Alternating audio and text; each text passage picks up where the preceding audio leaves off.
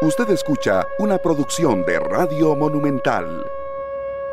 Las nueve puntos de la mañana, amigos, ¿qué tal? Buenos días. Saludos cordiales para todos, que la pasen bien, que disfruten hoy de un programa sumamente interesante. Ya respondió la comisión de arbitraje con respecto a lo que se viene y por supuesto que vamos a hablar más adelante de la carta que respondió ya, por fin apareció Randall Poeda y su comisión de arbitraje respondiendo a las quejas del Saprissa y también del equipo de Guadalupe, si no me equivoco, que estaban disconformes con la situación arbitral.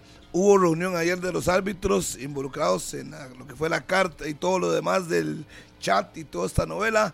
Esperemos que lleguen a un punto final con respecto a todos. Así es que hay mucho que hablar. Está Los Ángeles ya en el país. Mañana el partido a las 9 de la mañana, eh, a las 9 de la noche, perdón, y tendremos obviamente toda la información. Señor Daniel Murillo, ¿qué tal? Buenos días. Buenos días, Harry, para usted, para Martínez, para Carlos, para todos los oyentes y televidentes de 120 minutos.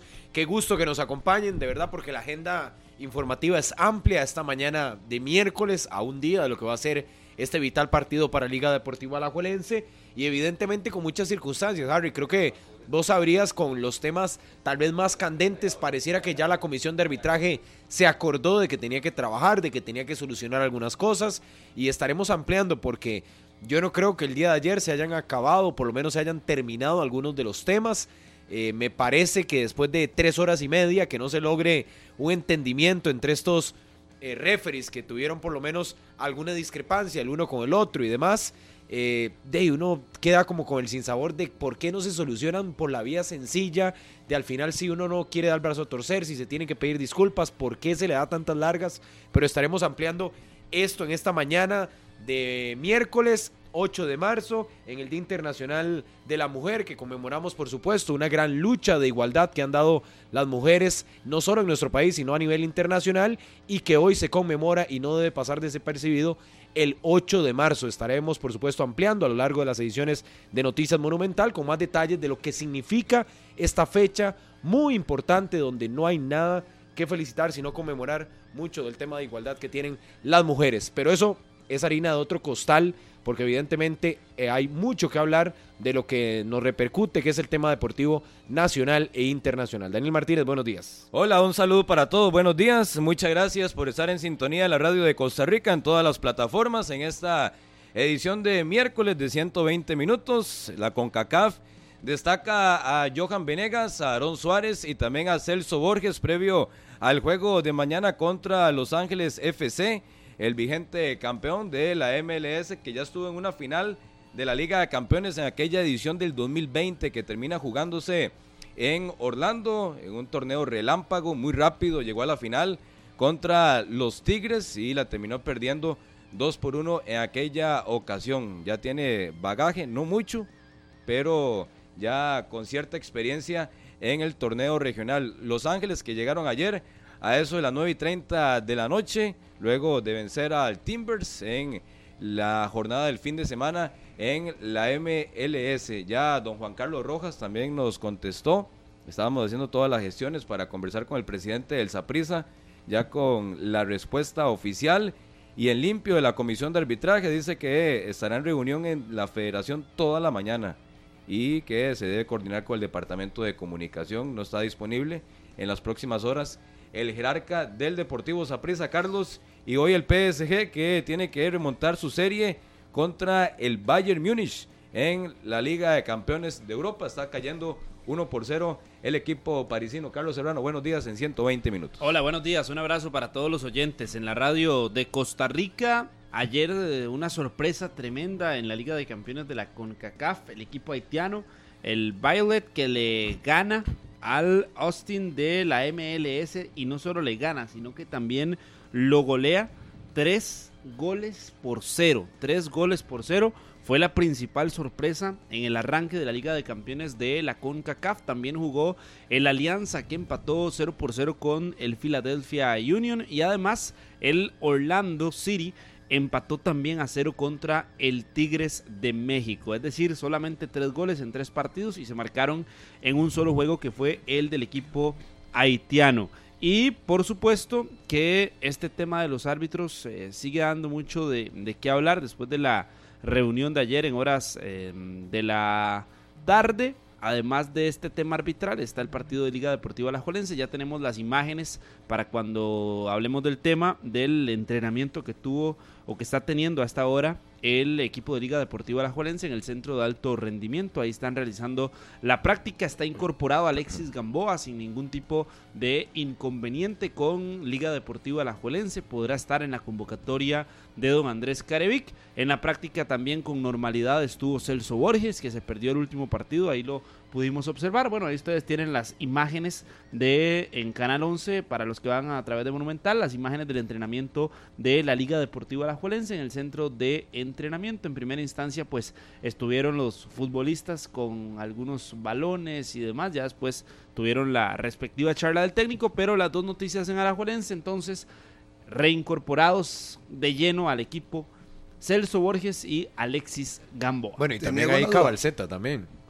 Sí, pero Cabeceta todavía no está al, al 100. Igual no, creo que todos pensamos que los titulares deben ser Pipo y, Gamboa, pero yo creo que si estaban cuidando a Gamboa y si estaban cuidando a Celso, era para este partido. Diablo, nosotros ah, cuatro, ¿cuáles más estamos en la cabina? No, es que después la gente dice, ¿cómo que Jay, yo no estoy de acuerdo? ¿Alguien ¿Usted no está de acuerdo? No, alguien lo puede decir. Ah, bueno, no podemos decir está todos. no hay. fue, yo creo que fue muy claro, Murillo, así que nosotros cuatro pensamos que deberían de ser los dos. Y, y si los cuidaron es para eso. Obvio. Si los cuidaron es para eso. Y yo creo que Gamboa en la defensa de la liga sí marca muchísima diferencia. O sea, no, no tiene la liga ese, ese otro relevo. Es un hombre que va bien en las alturas, que maneja bien el perfil zurdo y que se puede imponer. Puede ser una, una de esas armas que pueda tener la liga. Y ese es un jugador muy regular. Llevamos de un año muy regular. Gamboa es un baluarte en la defensa. Y hay que poner todo lo, lo mejor que tenga. Hay que ponerlo hoy, porque el partido, ya lo hemos dicho montones de veces, el partido es el de mañana el más importante es el de mañana y buscar cómo sacar ventaja. Ya luego hablaremos del ocho días, pero el más importante es el de mañana y tiene que ir con todas las mejores armas que tenga el señor Calevic. Las nueve con ocho minutos, ya venimos a entrar de lleno a todos esos temas. Antes, Miguel Cascante Alvarado, una pausa. Huracán, Miguel Cascante, muchas gracias, Huracán. Ahí nos da todas las indicaciones. El 9 con 12 minutos en la mañana. Hoy la liga abrió su entrenamiento. Así es, así es. Recuerde que por CONCACAF es exigido, ¿verdad? El día antes que Liga Deportiva Alajuelense, igual que Los Ángeles, que van a tener entrenamiento esta tarde en el Alejandro Morera Soto. La liga que toma, André, buenos días para saludarte e integrarte acá con Carlos eh, Martínez, Harry y yo. Sobre todo para también conocer, porque la liga había venido acostumbrándonos con Andrés Carevica al entrenamiento previo o inclusive los viernes llevarse todo al Morera Soto. En esta ocasión ha permanecido en el centro de alto rendimiento en Turúcares. André, buenos días. Hola Daniel, ¿qué tal? Buenos días, buenos días para todos los amigos de 120 minutos. Estamos ya ubicados acá, usted bien lo dice, en el centro de alto rendimiento en Turúcares, sede de entrenamiento de la Liga Deportiva Alajuelense. También estuvimos anoche en el Aeropuerto Internacional Juan Santa María, a eso de las 9, 9 y 30 salió el equipo de Los Ángeles FC por el Salón Diplomático y también observamos a una delegación, compañeros, escuchen bien, de 55 personas, más o menos 55 personas, dos autobuses prácticamente llenos para el equipo de Los Ángeles FC, eh, fisioterapeuta, nutricionista, eh, tema de, de video, de audio, también de producción, cuerpo técnico, jugadores, realmente una delegación grandísima, la de Los Ángeles FC.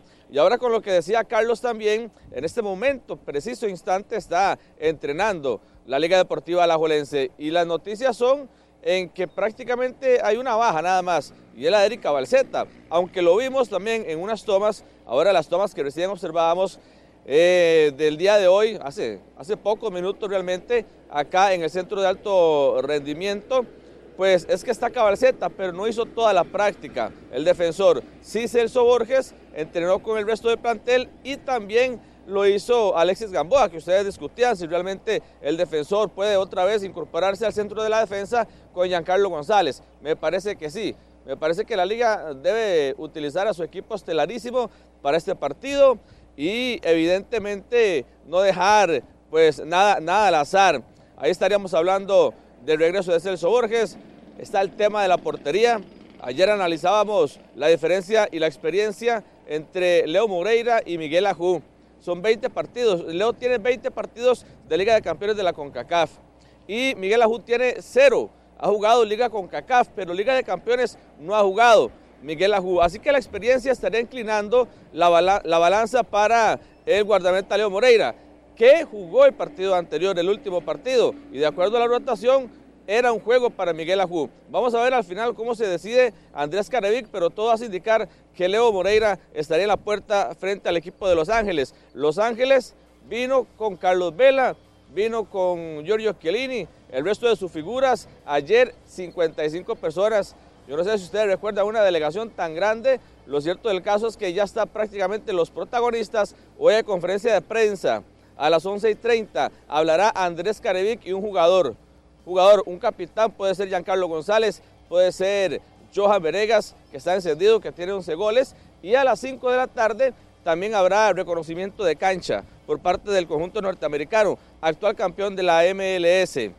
Eh, en el estadio Alejandro Morera Soto a las 5 de la tarde. También 4 y 30, conferencia de prensa con Steve Cherundolo, que es el técnico, un técnico joven, tiene un año al frente del equipo de Los Ángeles FC y creo que los protagonistas están ya pues listos todos para este juego del cual tenemos mucho que hablar tempranito, acá en el centro de alto rendimiento, 9 con 16 minutos. Los escucho acá en 120 minutos, compañeros.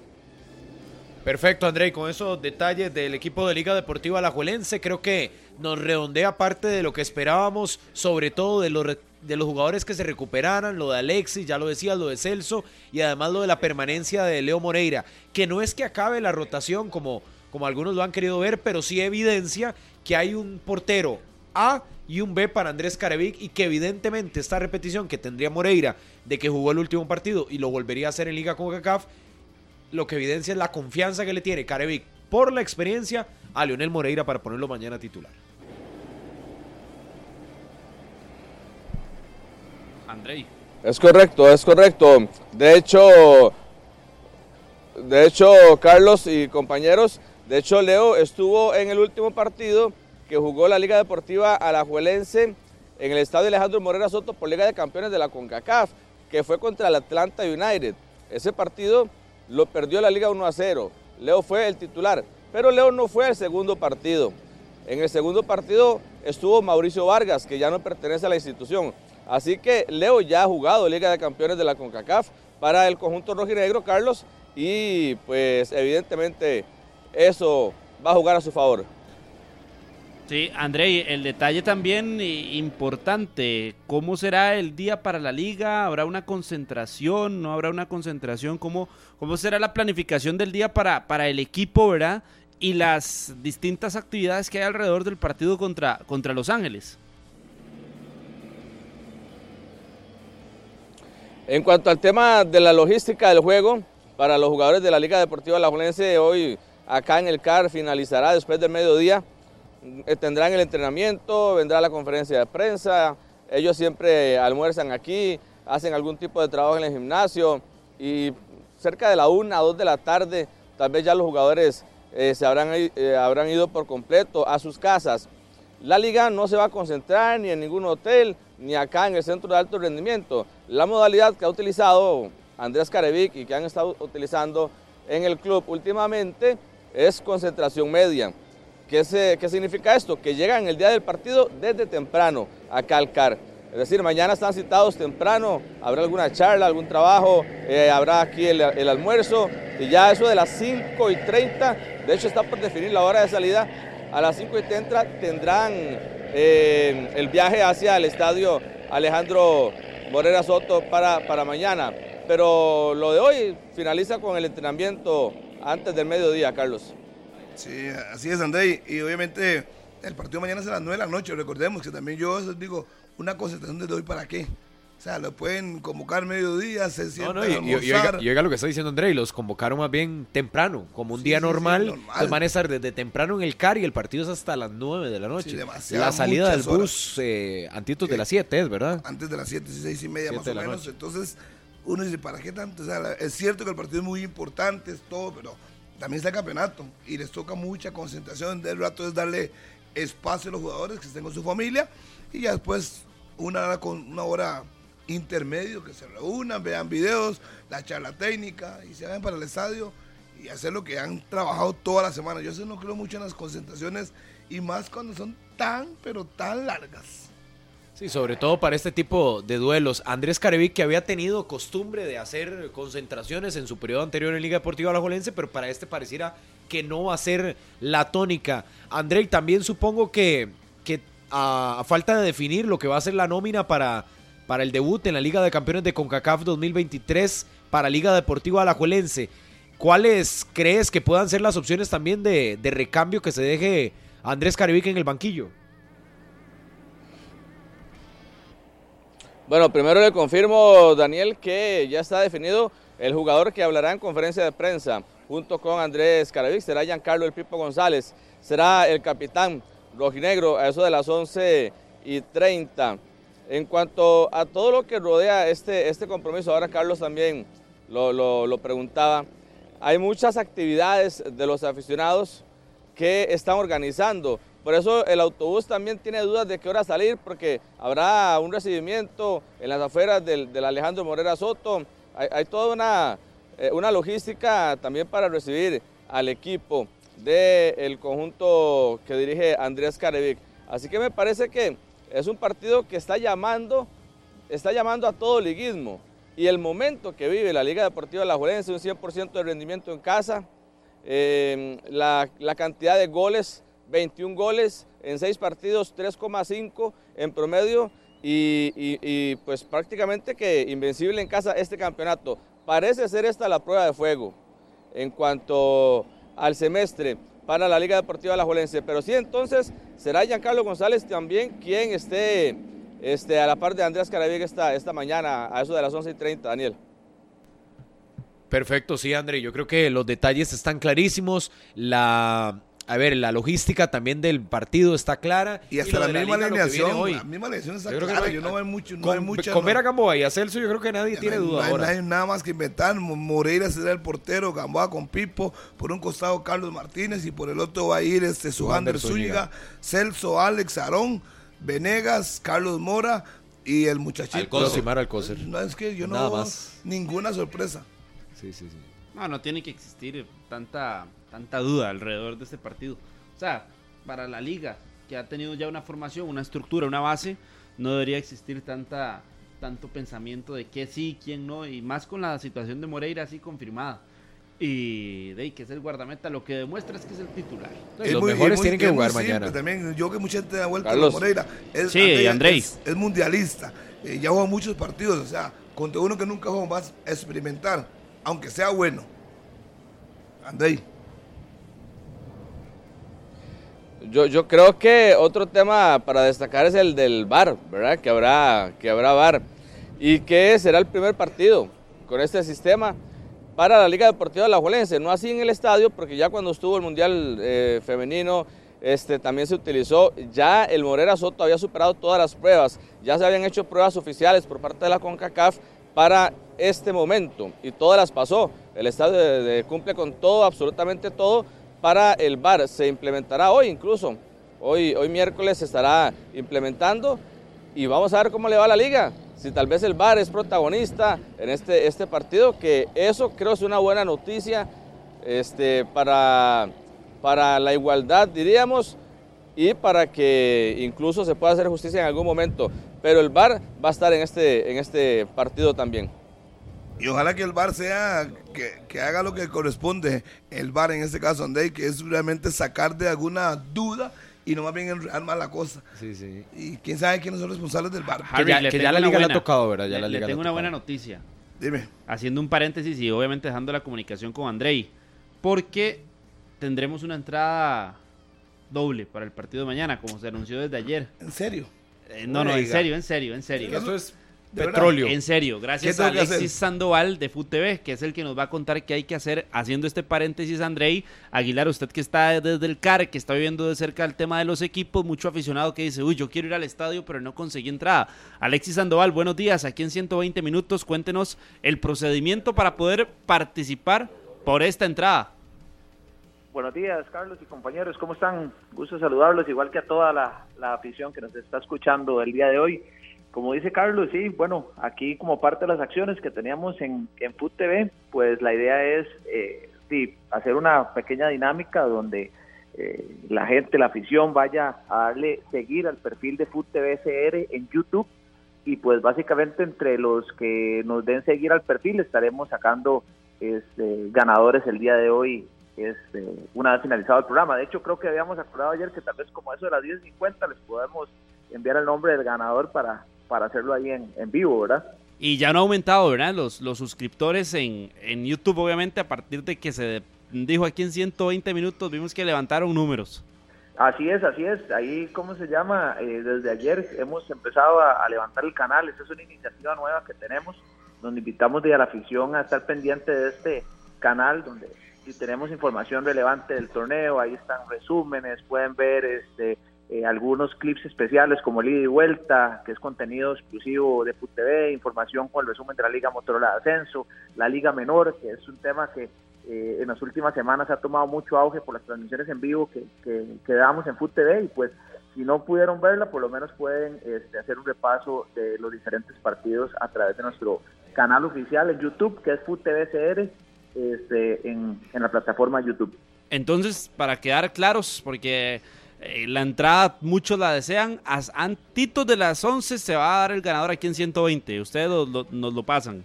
Exactamente, sí. Nosotros les pasamos el ganador. Ahí estamos pendientes de cómo la gente se va inscribiendo. Como bien decías, ahí poco a poco se seguimos ganando adeptos. Eh, creo que ya vamos a llegar a, a 10 mil suscriptores. Eso nos va a ayudar mucho también ya a poder oficializar la cuenta. Y pues bueno, desearles mucha suerte a todos y agradecerles por darle seguir al perfil y y que queden participando. Y esta va a ser una de muchas de las dinámicas que siempre tenemos a nivel de las redes sociales. Ahí estén pendientes eh, siempre de los giveaways que tenemos a través de nuestros patrocinadores, con la quiniela, con FUTV Premium, con las transmisiones. Eh, como lo hemos mencionado en varias ocasiones en los espacios que nos han dado, eh, FUTV siempre tiene la, la visión de estar cerca al aficionado y poder llevarle esos momentos especiales como es mañana en realidad creo que no solamente la afición manuda, sino que como país tenemos el privilegio de tener un equipo este, como Los Ángeles con grandes figuras, este, como lo es Chiellini, como lo es Carlos Vela, y digo, un partido de la CONCACAF, ¿verdad? Este, esperando que, que, nos vaya bien este, como, como país, ¿verdad? Listo, Alexis, muchas gracias. Entonces, estamos pendientes del ganador. Gracias, Alexis Sandoval. Lo vamos a tener eh, antitos de las 11 de la mañana, el ganador de esta entrada doble para ver el partido entre Alajuelense y Los Ángeles FC. Tienen que ir al YouTube de Food. Y Andrea Aguilar, evidentemente, no sé si usted allá en, el CAR eh, puede observar que, que algún aficionado que otro se, se acerque ahí, a las, ahí cerca del CAR o lo que sea, por esa expectativa que hay alrededor del partido.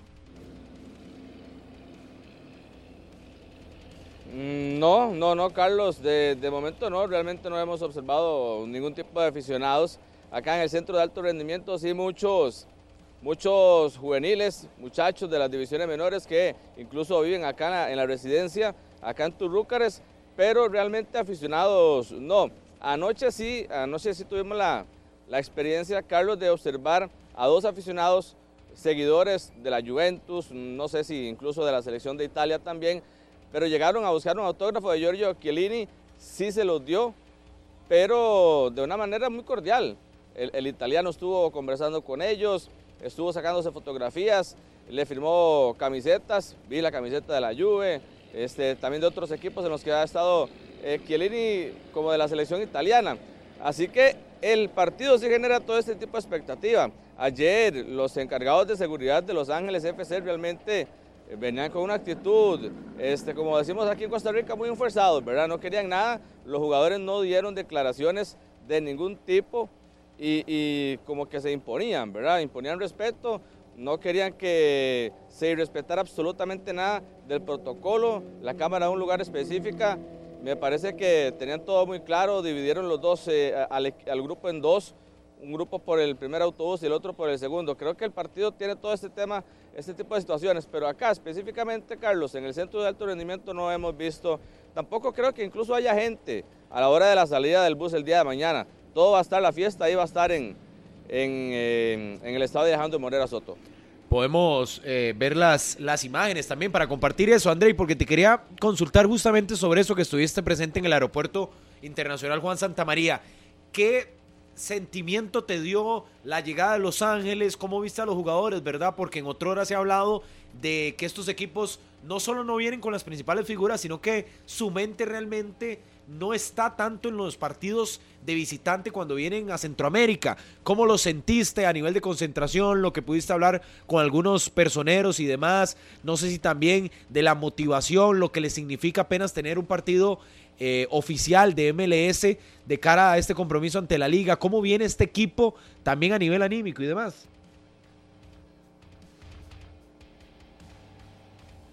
Sí, es que es un equipo tremendamente profesional. Es un equipo que tiene absolutamente todas, todas las condiciones.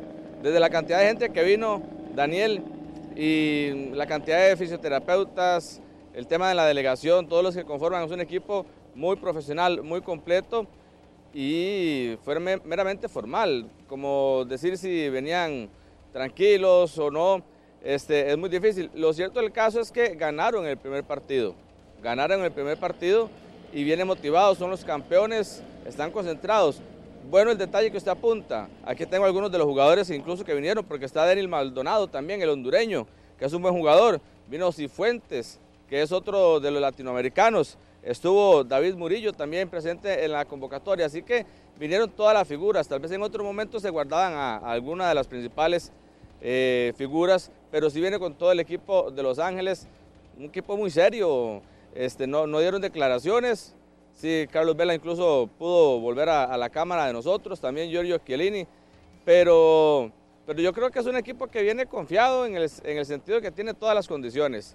Ellos saben el momento que vive la Liga Deportiva La Jolense, que está invicto en casa, que tienen 21 goles, una gran cuota goleadora, pero, pero realmente Los Ángeles ha tomado en serio al 100% esta, eh, esta serie de octavos de final de la Liga de Campeones de la CONCACAF. Andrei, te voy a comprometer el itinerario de ellos, ¿verdad? En esta estadía, creo que veloz en el país, eh, más o menos cuál será. Evidentemente, lo que más les repercute será esta tarde cuando visiten el Alejandro Morera Soto, tendrán su práctica previo al juego, pero yo creo que ayer fue descanso, llegaron bastante tarde, no sé a qué distancia se quedarán del estadio para lo que va a ser el traslado y si ya el día después del partido, que en este caso sería viernes por la mañana, ya harían su salida del país, Andrei. Es correcto. Ellos han quedado cerca a 2, 3 kilómetros del estadio Alejandro Morera Soto sobre la autopista General Cañas. Están bastante cerca. Desconozco realmente si hoy habrá un entrenamiento como tal pero a las 5 de la tarde está el reconocimiento de cancha. Es decir, no sé si ahorita en la mañana habrá algún trabajo en particular, pero a las 5 de la tarde es el reconocimiento de la cancha o diríamos el, último entrenamiento del equipo para ya plantar el equipo titular y terminar los últimos detalles para enfrentar a la Liga Deportiva La Juelense. Y está claro, ya para el día viernes, este, emprender viaje otra vez hacia Los Ángeles porque eh, vendrá el partido de la MLS y después recibirán a la Liga Deportiva La Jolense. Así que yo creo que es una agenda muy rápida, un itinerario muy rápido, muy claro, el que ya tiene establecido este conjunto de Los Ángeles FC. Andrei, nada más, eh, eh, con respecto a la actividad de aficionados también, ¿verdad? Que tendremos en la edición del mediodía de Noticias Repretel, se van a juntar las barras, ayer nos lo decía Nata Santamaría aquí en 120 minutos, pero usted estará en esta actividad también.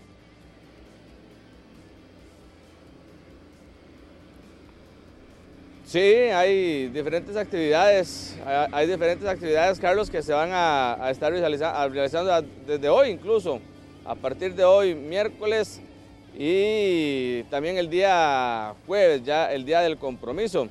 Así que vamos a tener todos los detalles de una gran actividad que está organizando tanto la afición de, la liga como también parte de la afición de Los Ángeles FC en conjunto.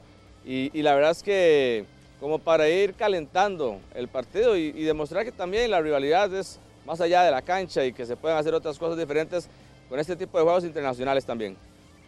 Sí, sí, sí, sí. Bueno, eh, Andrei, adelante entonces, gracias por el reporte desde el Centro de Alto Rendimiento y estaremos en contacto. Ahí estaba. Aquí vamos a estar, aquí vamos a estar. Al mediodía también tendremos todos los detalles, todos los detalles de lo que ha sido la conferencia de prensa ya tal vez si, si suelta prenda Carevic, ¿verdad, Carlos? Que está difícil. Yo ¿Usted realmente cree? no creo ¿Realmente cree que, que si suelte usted le vaya a preguntar hoy a Andrés Carevic. No. Usted le- las preguntas hoy para Carevic. ¿Cómo está el tema del portero?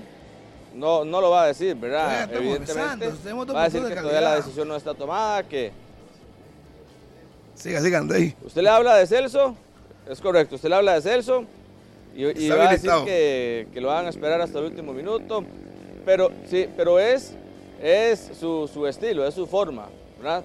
Lo- así piensa Andrés Carevic, quiere guardar todas las armas, no dar eh, absolutamente ningún detalle y así como que usted le diga una noticia que le vaya a confirmar, está difícil. Pero bueno, eh, creo que aún así va a estar interesante la conferencia de prensa y lo de Giancarlo González, que sin duda alguna también es el gran referente ahí en la parte baja para la, Liga Deportiva La Juelense, Ari. Sí, es que no es el estilo Carevic y Andrei, por eso si uno podría quedarse sentado y esperando que usted le pregunte hoy una conferencia y que le diga que va a Celso. No, no, no, no va a soltar prenda porque ha sido su característica desde que es técnico. Uno lo que tiene que hacer es eh, sacarlo por, por default. Sabemos que Celso es un jugador eh, indeterminante, pese a que no ha jugado en dos semanas, va a estar en el 11, se juega mucho, el portero no lo va a decir tampoco, pero uno sabe que por Moreira lleva una gran ventaja producto de su experiencia internacional y su experiencia como mundialista. Así es que de Carevic hoy creo que va a responder lo básico. Andrei. Sí, son 11 jugadores, 11 jugadores los que de este plantel van a, debutar en Liga de Campeones de la CONCACAF. Ya nueve ya estuvieron con la liga o con otros equipos, como el caso de Tejeda, que estuvo con el Motagua. Otro, otro jugador que también estuvo presente en la Liga de Campeones de la CONCACAF es Jael López, que lo hizo con, con el Deportivo Saprissa. Y por supuesto Ale López, que ya también lo hizo con la liga, y otra serie de jugadores como Celso Borges, que lo hizo con, con el Saprissa. Celso no estuvo en esa serie contra el Atlanta United, ha jugado liga con CACAF, pero no liga de campeones de CONCACAF. Celso con la liga, sí con el Saprissa. De los debutantes, creo que es una prueba pues eh, fundamental para Yosimar Alcócer.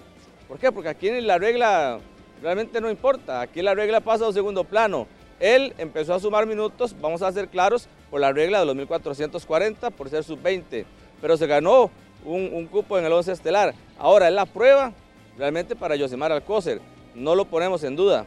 Creo que está por delante de Freddy Góndola para ser estelar este jueves. Y ya también lo de Carlos Martínez, que el propio jugador lo decía, que será su primer partido internacional a nivel de clubes. Eh, incluso Sujander Zúñiga, estuve revisando los números de Sujander Zúñiga, no tiene partidos en Liga de Campeones de, de la CONCACAF, pero son 11 los debutantes, el caso de Dorian Rodríguez, también el caso eh, del propio Freddy Góndola. Eh, en fin, creo que la liga tiene una combinación de experiencia y juventud en este, en este certamen de la Liga de Campeones de la CONCACAF. Gracias, André. Y ahora sí, entonces, por el reporte desde el Centro de Alto Rendimiento, invitar nuevamente a todos los liguistas que quieran participar por una entrada doble para ir mañana al estadio para observar este partido entre Liga Deportiva Alajuelense y Los Ángeles FC. Nuevamente, los pasos para participar ¿Cómo, cómo, cómo hacemos? ¿Cómo hacemos? deben ir a la aplicación de YouTube o, al, o a um, YouTube nada más, se meten ahí y buscan Food TV. Buscan el canal de Food TV, ¿verdad?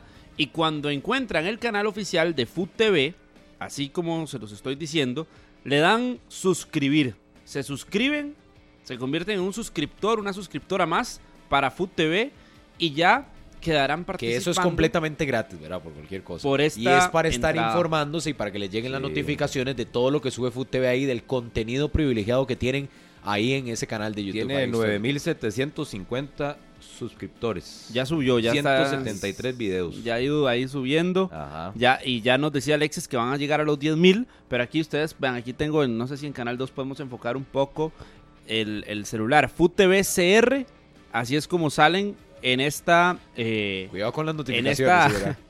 en esta aplicación de YouTube. Y si se suscriben, estarán ya participando para la entrada doble y poder observar este partido de el equipo de Liga Deportiva Alajuelense contra Los Ángeles. Food TV CR en YouTube. Se suscriben y quedarán participando por esta entrada doble. Ahora pasó a 9.880. Ve. Ahí está. Ahí no va. desaprovechen Sí, esa sí, oportunidad, porque una entrada doble el día de hoy, a falta de ahora poco más de 9.000, 24 horas. 9.910. Ahí vamos. 9.920. Ya casi, ya casi. Ya, va a llegar, que llegue a los quedémonos- 10.000. quedémonos Que llegue a los los 10.000. Que llegue a los Atención, 10.000. manudos, manudos, entrada doble. Váyanse al canal de YouTube. Vea, de 9.000 Food 9.950. TV. Ay, ay, ay. 9960 lo tengo Alguno yo. de ustedes puede ser el ganador de esa entrada doble y se va al Morera Soto mañana. Arroba FoodTV CR. 9.980. Suscribirse nada más. 9990. Ya, ya llegamos. Están a 10. Ya, 10.000. Ya. Ahí está. 10.000. Qué rápido. Esto es como... Harry, lo que hace ¿Qué van a 120 minutos. Y lo que quieren los manudos que es ir al estadio, evidentemente. La emisora es el programa número uno de las mañanas. 120 minutos. Sí, son 120, pero minutos. 120 minutos. 120 Ah, minutos se llama el programa. Sí, porque Que Facebook cumple- está reventado hoy. eh, cumple nueve años esta semana. Estamos de aniversario, dicho sea de paso. Y hay un fiestón. Así es que no se, lo- no viernes, se ¿verdad? pierdan detalles. No Cómo me gustan las detalles, fiestas. Sí. Esté pendiente, el próximo viernes llegó Chelita y el... Muchas gracias, Chelita. No puede faltar el cafecito negro. Ya lo saben, 120 minutos. Le gusta. que Nueve años, guste, Chelita también, no nueve le años guste, en 120 es el minutos. programa número uno. Chelita tiene Chelita, nueve nueve años. años también. Todos los... Y 30, imagínese. Solo en Tiene más que Harry, dígale. Tiene No. más que Harry. No. 31. Oiga, dice que sí. Chelita, ¿y usted que es buena para las quinielas? Mañana, ¿cuánto queda a Los Ángeles con la liga? Chelita es Superman, ¿no? Sí. Ahí está. 3 a 0. Ay, Chelita. bien, Chelita, bien, Eso Chelita. es, eso es motivando a los manudos. Esa es la actitud que necesitamos. Ahí está. Para el partido de mañana, 9 de la noche. Mañana tendremos también, Harry, eh, un especial, ¿verdad? De 120 minutos. Ahí estará Carlos, estará usted, estará Rodolfo, Pablo, el Galáctico, también estará Andrei con todos los detalles de 120 minutos, edición especial. Mañana la transmisión comienza a las 7 de la noche. Así que mañana después de su trabajo, después de que salga de los centros de estudio y demás, sintonice Radio Monumental para que usted esté atento desde las 7 de la noche. Dos horas de previa, como usted le gusta, con análisis, traslado de los equipos, muchísimo que hablar, información, polémica, discusión, todo previo a lo que va a ser el partido a las 9 de la noche. Mañana habrá que acostarse tarde, Martínez. Usted y yo que nos vamos para el estadio, bueno, y a colocarnos con el radio muy temprano para disfrutar de toda la transmisión que creo que mañana podrán ir cerrando por ahí de las 12 de la noche.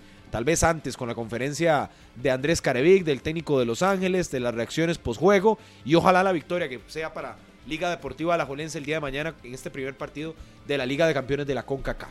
Yo he escuchado a muchos hablar de, de- Y siempre pasa en este tipo de partidos. Yo es que sí me, me apunto y me matriculo con la liga. No, hay que hacerlo, De- sí. de- no, es que hay que hacerlo. Usted lo dice usted. gigantes de Costa Pero habrá gente que no lo No, ve así. Sí, sí, yo, Yo No, sí soy de los que me matriculo de inmediato con que ojalá la Juelense saque un resultado. Y además, insisto en lo que decíamos desde el lunes, desde la semana pasada incluso, de que es el momento para que la liga la saque, la serie, ¿verdad?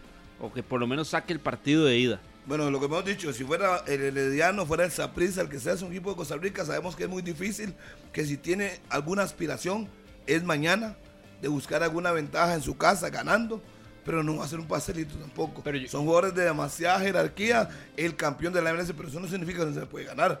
Hay que jugar, mantener un estilo y buscar el juego. Habrán quienes no, pero tomemos en cuenta que es el único equipo de Costa Rica que logró clasificar, hay que apoyarlo y sabemos, y reitero, va a ser un partido complicado, no va a ser nada fácil, pero Eso sí estoy de Bueno, acuerdo. pero, pero, hay que hacerlo. pero creo que vamos eh, con la versión de la liga que esperábamos que llegara. Creo que el lunes lo hablábamos acá en 120 minutos de que Carevic quería que la liga llegara en el tope de su rendimiento, que llegara con los jugadores totalmente metidos, con alternativas no solo en el engranaje titular, sino también en el banquillo. Y creo que la versión de la liga que estamos previendo para mañana no debería de desilusionar en el sentido de que está jugando bien, le está metiendo mucha intensidad, mucha dinámica, los jugadores están metidos también. Creo que hemos visto las mejores versiones, por ejemplo, de un Alex López, de un Aaron Suárez, de un Johan Venegas que está de goleador, de un Celso Borges que la experiencia la pone de manifiesto, incluso una portería con la experiencia que pueda aportarle Lionel Moreira. Es decir,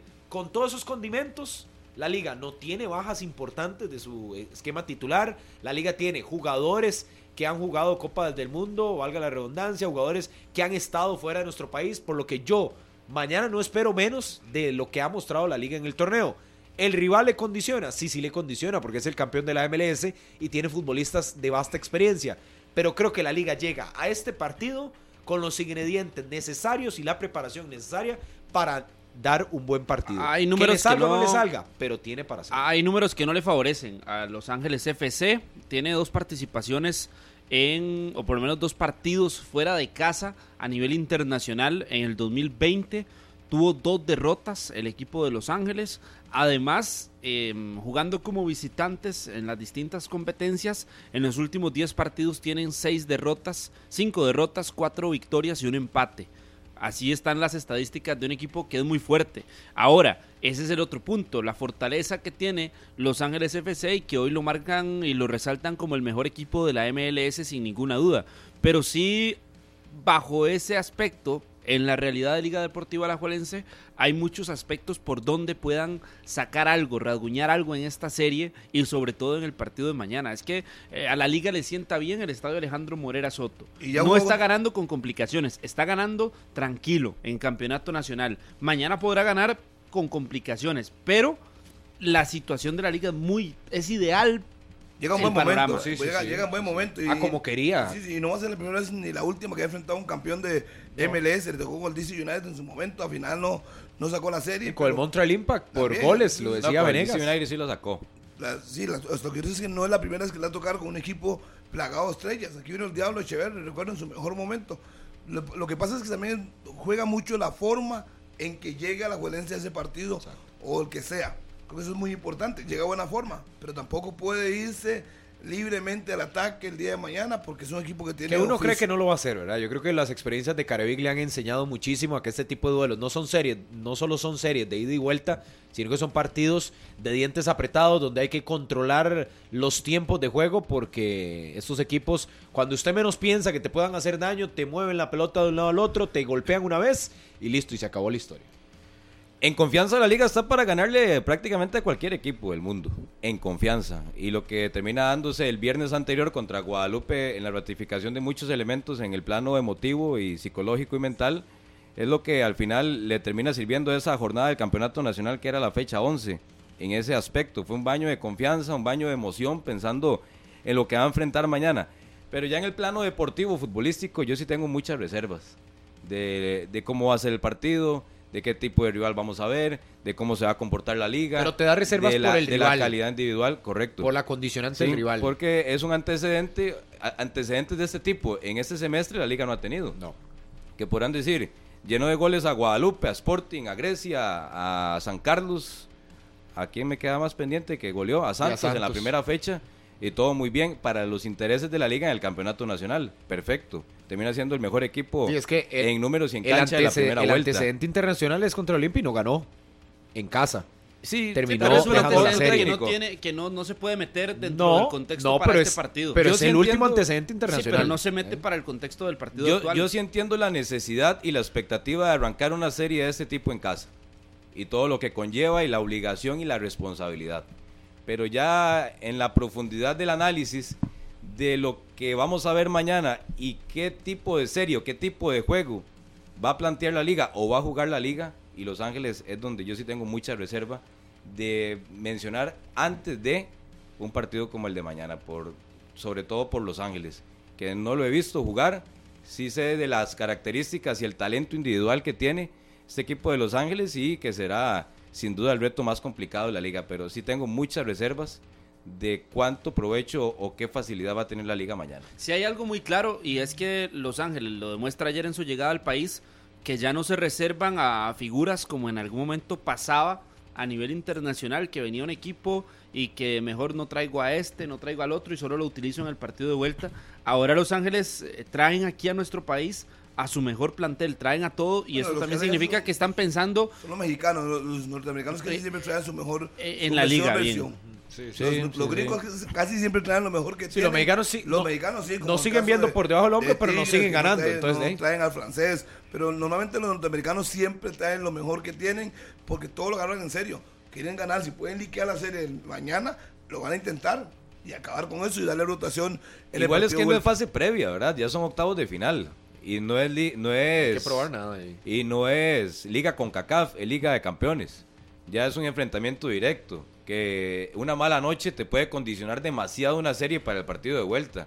Y ese tipo de detalles en una planificación como la de los equipos estadounidenses es donde No cabe. ya, y aparte de- tienen piernas frescas, solo un partido. No, no, 100%. Llevan, llevan entrenando dos meses, dos meses y medio. Y que no se engañen porque vean lo que nos pasó con el Atlanta United hace dos años con Liga Deportiva Alajuelense igual que iba arrancando la MLS, un panorama similar, evidentemente otro equipo de la liga, ya lo decía Andrei, esos 11 futbolistas que jugaron ese último partido en Liga de Campeones de CONCACAF, hoy fuera de la planilla de Liga Deportiva Alajuelense, es decir, el equipo en dos años cambió bastante, aunque sea el mismo entrenador, Sí. ya yo no me confío y ahí es donde yo sí tengo reservas sobre la intensidad, sobre la dinámica que pueda meterle este equipo por más que tenga solo un partido Pero yo sí creo en la que MLS. ya uno no tiene. yo, Yo, no yo creo de, de- por que lo ese menos. equipo venga todavía duro o No. que le falte ritmo de Pero valorando antecedentes eh, muy recientes con equipos de la MLS en este tipo de instancias, yo nunca me confiaría y nunca, creo que nunca me confié, por lo menos yo,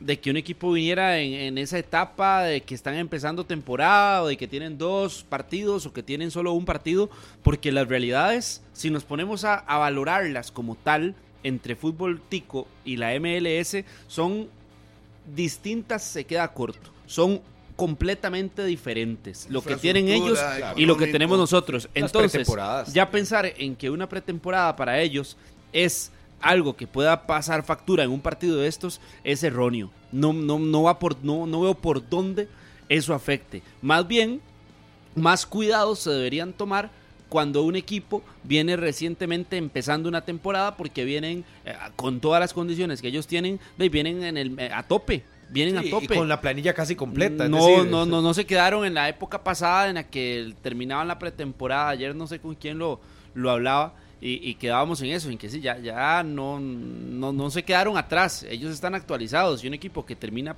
pretemporada o que recientemente inicia una temporada va a empezar en lo más alto, va a empezar a tope. No solo eso, Carlos, la y seriedad, tienen un buen pico para la seriedad la con la que se trabaja en los Estados Unidos creo que ya nos la ha ratificado y se ha mudado a la selección nacional. La selección nacional de Estados Unidos lo ha denotado con futbolistas de muy alto nivel que han salido a otras ligas y que creo que desde enero que están trabajando, después de que pasó la Copa del Mundo, se dejó aparte. Este equipo estaba leyendo, tiene más de dos meses de estar trabajando para el arranque de la temporada y para este partido, esta serie contra Liga Deportiva Alajuelense. Que la aspiración de ellos como campeón de la MLS evidentemente no es quedarse en unos octavos de final de la liga y eso le mete un ingrediente especial para que la liga con toda la valentía, con el fútbol que pueda mostrar, de ese golpe y que intente sacar esa serie contra, contra Los Ángeles. Que En- sencillo. En Estados no Unidos hay algo también, además de, de esto que, que conversamos de Los Ángeles FC. La exigencia en Liga de Campeones de la CONCACAF, la competitividad que existe a partir del año anterior en la MLS por los equipos que llegan a competir en esta Liga de Campeones de la CONCACAF ha cambiado. Porque ya se metió un equipo estadounidense a Liga, en Liga de Campeones de la CONCACAF ganándola y clasificando a Mundial de Clubes, que fue el Seattle Saunders, el único equipo estadounidense que lo ha hecho.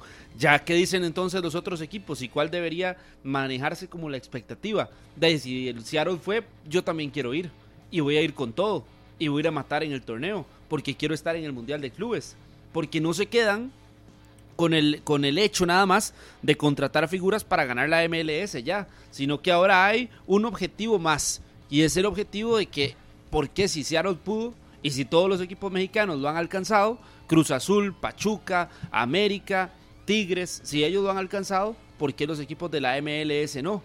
Y ahí es donde hay una nueva eh, prioridad, por llamarlo de alguna forma, o un nuevo objetivo claro de que puedan meterse a la siguiente a la siguiente fase de estas competiciones internacionales, que es eh, llegar a una Copa Mundial de Clubes. ¿Qué decía?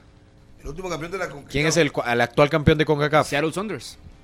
Por eso Pero estoy diciendo. al Mundial de Clubes. Ah, sí, también. No, no, pero el actual campeón, No, no, pero el actual lo que decía Carlos, sí. es de la MLS. Es que el señor Sí, que cambio, si no me falla la memoria, fue al Mundial de Clubes con Monterrey. Con Monterrey. No, a Monte- De, de México ha ido Cruz Correcto, Azul, correcto. Ah, fue no- Pachuca, Pachuca, fue el América, el América. fue Tigres, Sí, fue aparte, Monterrey. aparte de Navas como Tico, después de los Zaprisa, ahora Ah, no, tam- también no, con el, con el Oakland City fue Luis Corrales varias veces. ¿De ahí? Fue al Mundial de Clubes, Sí, perdón. No sé Sí, sí, sí, Harry. no Luis. Corrales, un futbolista que tiene mucho tiempo, bueno, estuvo Ayer mucho tiempo en Zelanda. El año pasado. Sí, fuera de esos sí, tres, sí. yo creo que ningún otro, ¿verdad, Tico, que haya estado en el Mundial de. Clubes? Sí, fuera de esa prisa, evidentemente. Evidentemente. No, no, no, no. Sí, no lo con tengo equipos internacionales, creo que no, ninguno.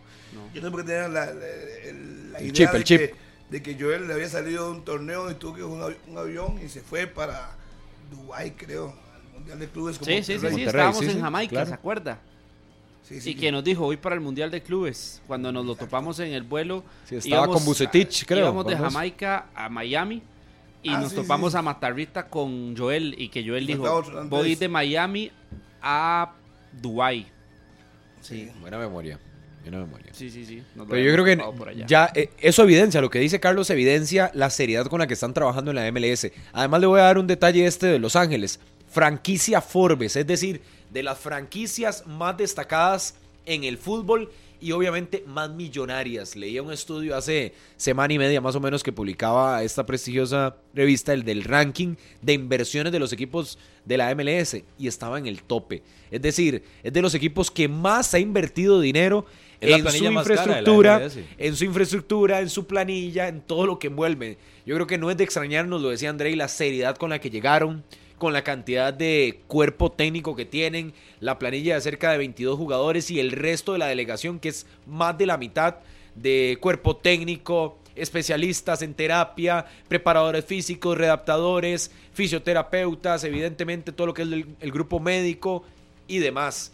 El- este equipo y estos, estas planillas y estos estas instituciones trabajan con mucha seriedad y creo que lo que hay que hacer es copiar lo bueno, extraer lo que se pueda futbolísticamente y mañana ponerlo de manifiesto. Ojalá, ojalá de verdad que sí, que, que podamos tener un buen partido con la mejor versión de la liga, el mejor equipo que hasta el momento ha marcado el torneo, probándose ante el campeón de la MLS y no hay más. Es la planilla más cara de la MLS. Actualmente tiene un valor de 56 millones de euros. Imagínese. Más de 34 mil millones de colones.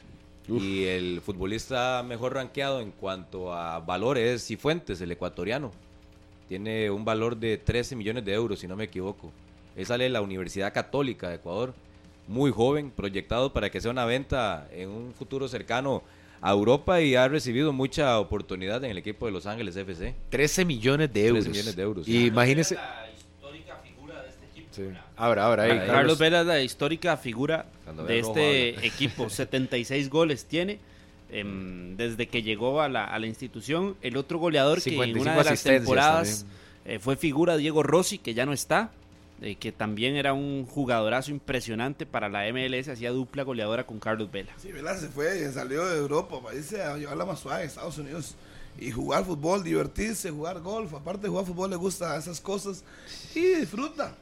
Ganan buena plata. Y gana buen billete aparte de eso. Y, y- y otra vez lo de, lo de la MLS, ¿verdad? Que ya no es aquel cementerio, como se le llamaba, de jugadores europeos que llegaban ya prácticamente a retirarse, sino que metiéndole mucho dinero la MLS a la ofensiva. Es decir, no los ves tantísimo contratando muchísimos defensas, sino uno que otro defensa para evidentemente darle liderazgo a la saga, pero mucha ofensiva. Equipos que ahora se están solidificando en ofensivas robustas, con muchos goles, con futbolistas que han estado en el viejo continente y que es así como se construyen para poder lograr los objetivos que ya rompieron una, una marca que era llegar al Mundial de Clubes, ser el mejor de CONCACAF. Creo que ya le dieron una cachetada a México, se lo demuestran que tal vez no están al nivel de lo que dicen estar los mexicanos y prueban ahora a todos los equipos de Centroamérica de esa distancia, evidentemente, no solo en plata que le han sacado, sino también en fútbol.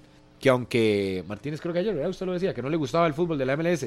Creo que todavía no nos, No nos termina de llenar porque no es, no es tan vistoso, pero hay partidos que han sido muy buenos y ha No es vistoso, pero es práctico. Sí, ahí. Y es lo que el que, el que pone el billete quiere ganar. Para eso invierte, para ganar. Y- Y, y- y vea y qué trae figuras para ganar. Vea que pero, pero ya no solo es, eh, pero ya trae figuras, Harry, em, y, y lo han demostrado en la última época, y bueno, y lo demuestra el, el- el equipo de Los Ángeles con el ecuatoriano, ya no es traer figuras que se van a retirar en la MLS, como muchos piensan. Ahora pues, traen eso pasó en por que eso. compraron y luego lo vendieron a Europa. Eh, Esa es la realidad.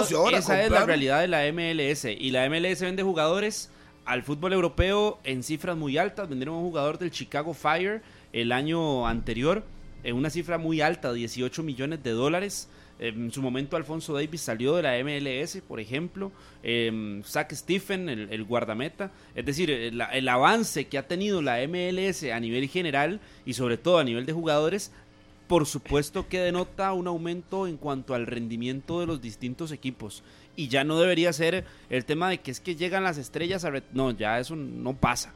O sea, definitivamente no. El que llega ahí es porque está en buen nivel y porque va a, competir. Aquí observando otros, otros datos de Los Ángeles FC para que la gente lo pueda referenciar bien a, este equipo. Debutó 2018 en la MLS, una franquicia que se fundó en el 2018 eh, en su momento. Debutaron en un partido contra el Seattle Saunders, una victoria de Los Ángeles FC y juegan en el BMO Field Stadium allá en Los Ángeles. Y tienen el clásico contra Los Ángeles Galaxy. Yo creo que ese equipo estuvo Marco Ureña, ¿no? Correcto, correcto. Ahí estuvo Así es. Así es. Cuando el equipo estaba empezando no tenía tanta figura, pero se fue armando y se fue armando. Y ahora es un equipo poderoso de la MLS. Está tratando de números de jugadores ticos que han jugado en el equipo de Los Ángeles. Estoy haciéndole memoria. No, no, no, no. En Los Ángeles, Los Ángeles FC. solo Marco. En Los Ángeles Galaxy estuvo Pipo, ¿verdad? Estuvo Roy Meyer, estuvo este Roy Meyer. Eran tres, Michael Umaña, han habido varios. Michael Umaña no ha estado en Chivas USA. No, no, estuvo en Los Ángeles Pablo también. Chinchilla no estuvo. No. Eran, es que hubo un momento que hubo tres. Tres equipos angelinos. No, no, hubo tres jugadores de Costa Rica en ah, Los Ángeles. Para que se quede, Umaña era uno, eh, Roy Meyer era otro, no, recuerdo aquí por encimita, pero sí sé que habían tres en el equipo de Los Ángeles. Esperaremos mañana, ¿verdad? Lo que nos va a traer ese partido. Habrá tiempo mañana de ya plantear lo que va a estar en cancha, de lo que va a tener Los Ángeles y lo que va a tener también el conjunto de Liga Deportiva Alajuelense. Porque ha sido una mañana donde... Chinchilla estuvo en el 2005. Pablo Chinchilla con el Galaxy. Eh, faltaron dos más. no, no, es que eh, yo creo que Fonseca también estuvo en ese equipo. Hubo un momento donde había muchos chicos en el equipo de los, del Galaxy. Voy a, voy a buscarlo. Vamos a ir a la pausa, ¿qué le parece, Harry? Porque hubo respuesta, por fin hubo respuesta de la comisión de arbitraje. Hubo reunión también el día de ayer. Bueno, Randall Poveda se puso a trabajar más de la cuenta ayer. Digo más de la cuenta porque, bueno, ayer hubo reuniones por muchas horas. no ha hecho en todo ese tiempo. Es que yo, yo, no, yo no podría ser tan atrevido a decir eso porque no, no estoy en el día a día, pero evidentemente hay mucho que hacer en la comisión de arbitraje. Venimos con eso porque le respondieron al Saprisa la carta. ¿Será que le respondieron a Guadalupe también? Se arreglaron los árbitros. ¿Ustedes qué dicen? Se arregló Keylor Herrera con los otros cuatro referees. Pausa en 120 minutos y regresamos. Regresamos en 120 minutos, las 10 de la mañana con 6 minutos. Vamos al tema de la comisión de arbitraje. Ayer hubo reunión, recuerden que el panel de árbitros eh, se reúne los jueves normalmente, el análisis de la jornada con todo el panel de los referees del fútbol nacional, pero ayer se convoca reunión de urgencia. La reunión de urgencia se pactó para las 4 de la tarde. La solicitó don Randall Poveda como presidente de la comisión de arbitraje y específicamente se había llamado a Keylor Herrera, a Benjamín Pineda, que por cierto está en México, para que no los que andan ahí escuchando noticias y las replican en sus medios, para que las repliquen bien, anda en México, no estaba en la Federación de Fútbol, está en México por cualquier cosa. ¿Quién anda haciendo eso? De ahí, unas emisoras ahí que están. Escuchan y escuchan mal. escuchen ah, bien. Yo lo que le dije, yo, Como escuchen bien. escuchen bien. Escuchen. Porque el abogado, representante de Keylor, habló acá en 120 minutos. No se deje engañar, fue acá en 120 minutos. Pero bueno, para que escuchen bien la noticia. Y copien bien. Eh, copien bien. Si se van a copiar, copien bien. Copien, copien bien. Se reunieron a las 4 de la tarde los cuatro referees denunciados. En este caso ya les decía, Benjamín que no pudo estar lo hizo de manera virtual Keylor Herrera y también a otros líderes del referato como Octavio Jara, eh, a la representación legal de algunos de ellos también y lo que se intentó fue buscar un acuerdo entre, en este caso, el demandante que era Keylor Herrera y los cuatro referees así como otros miembros del panel.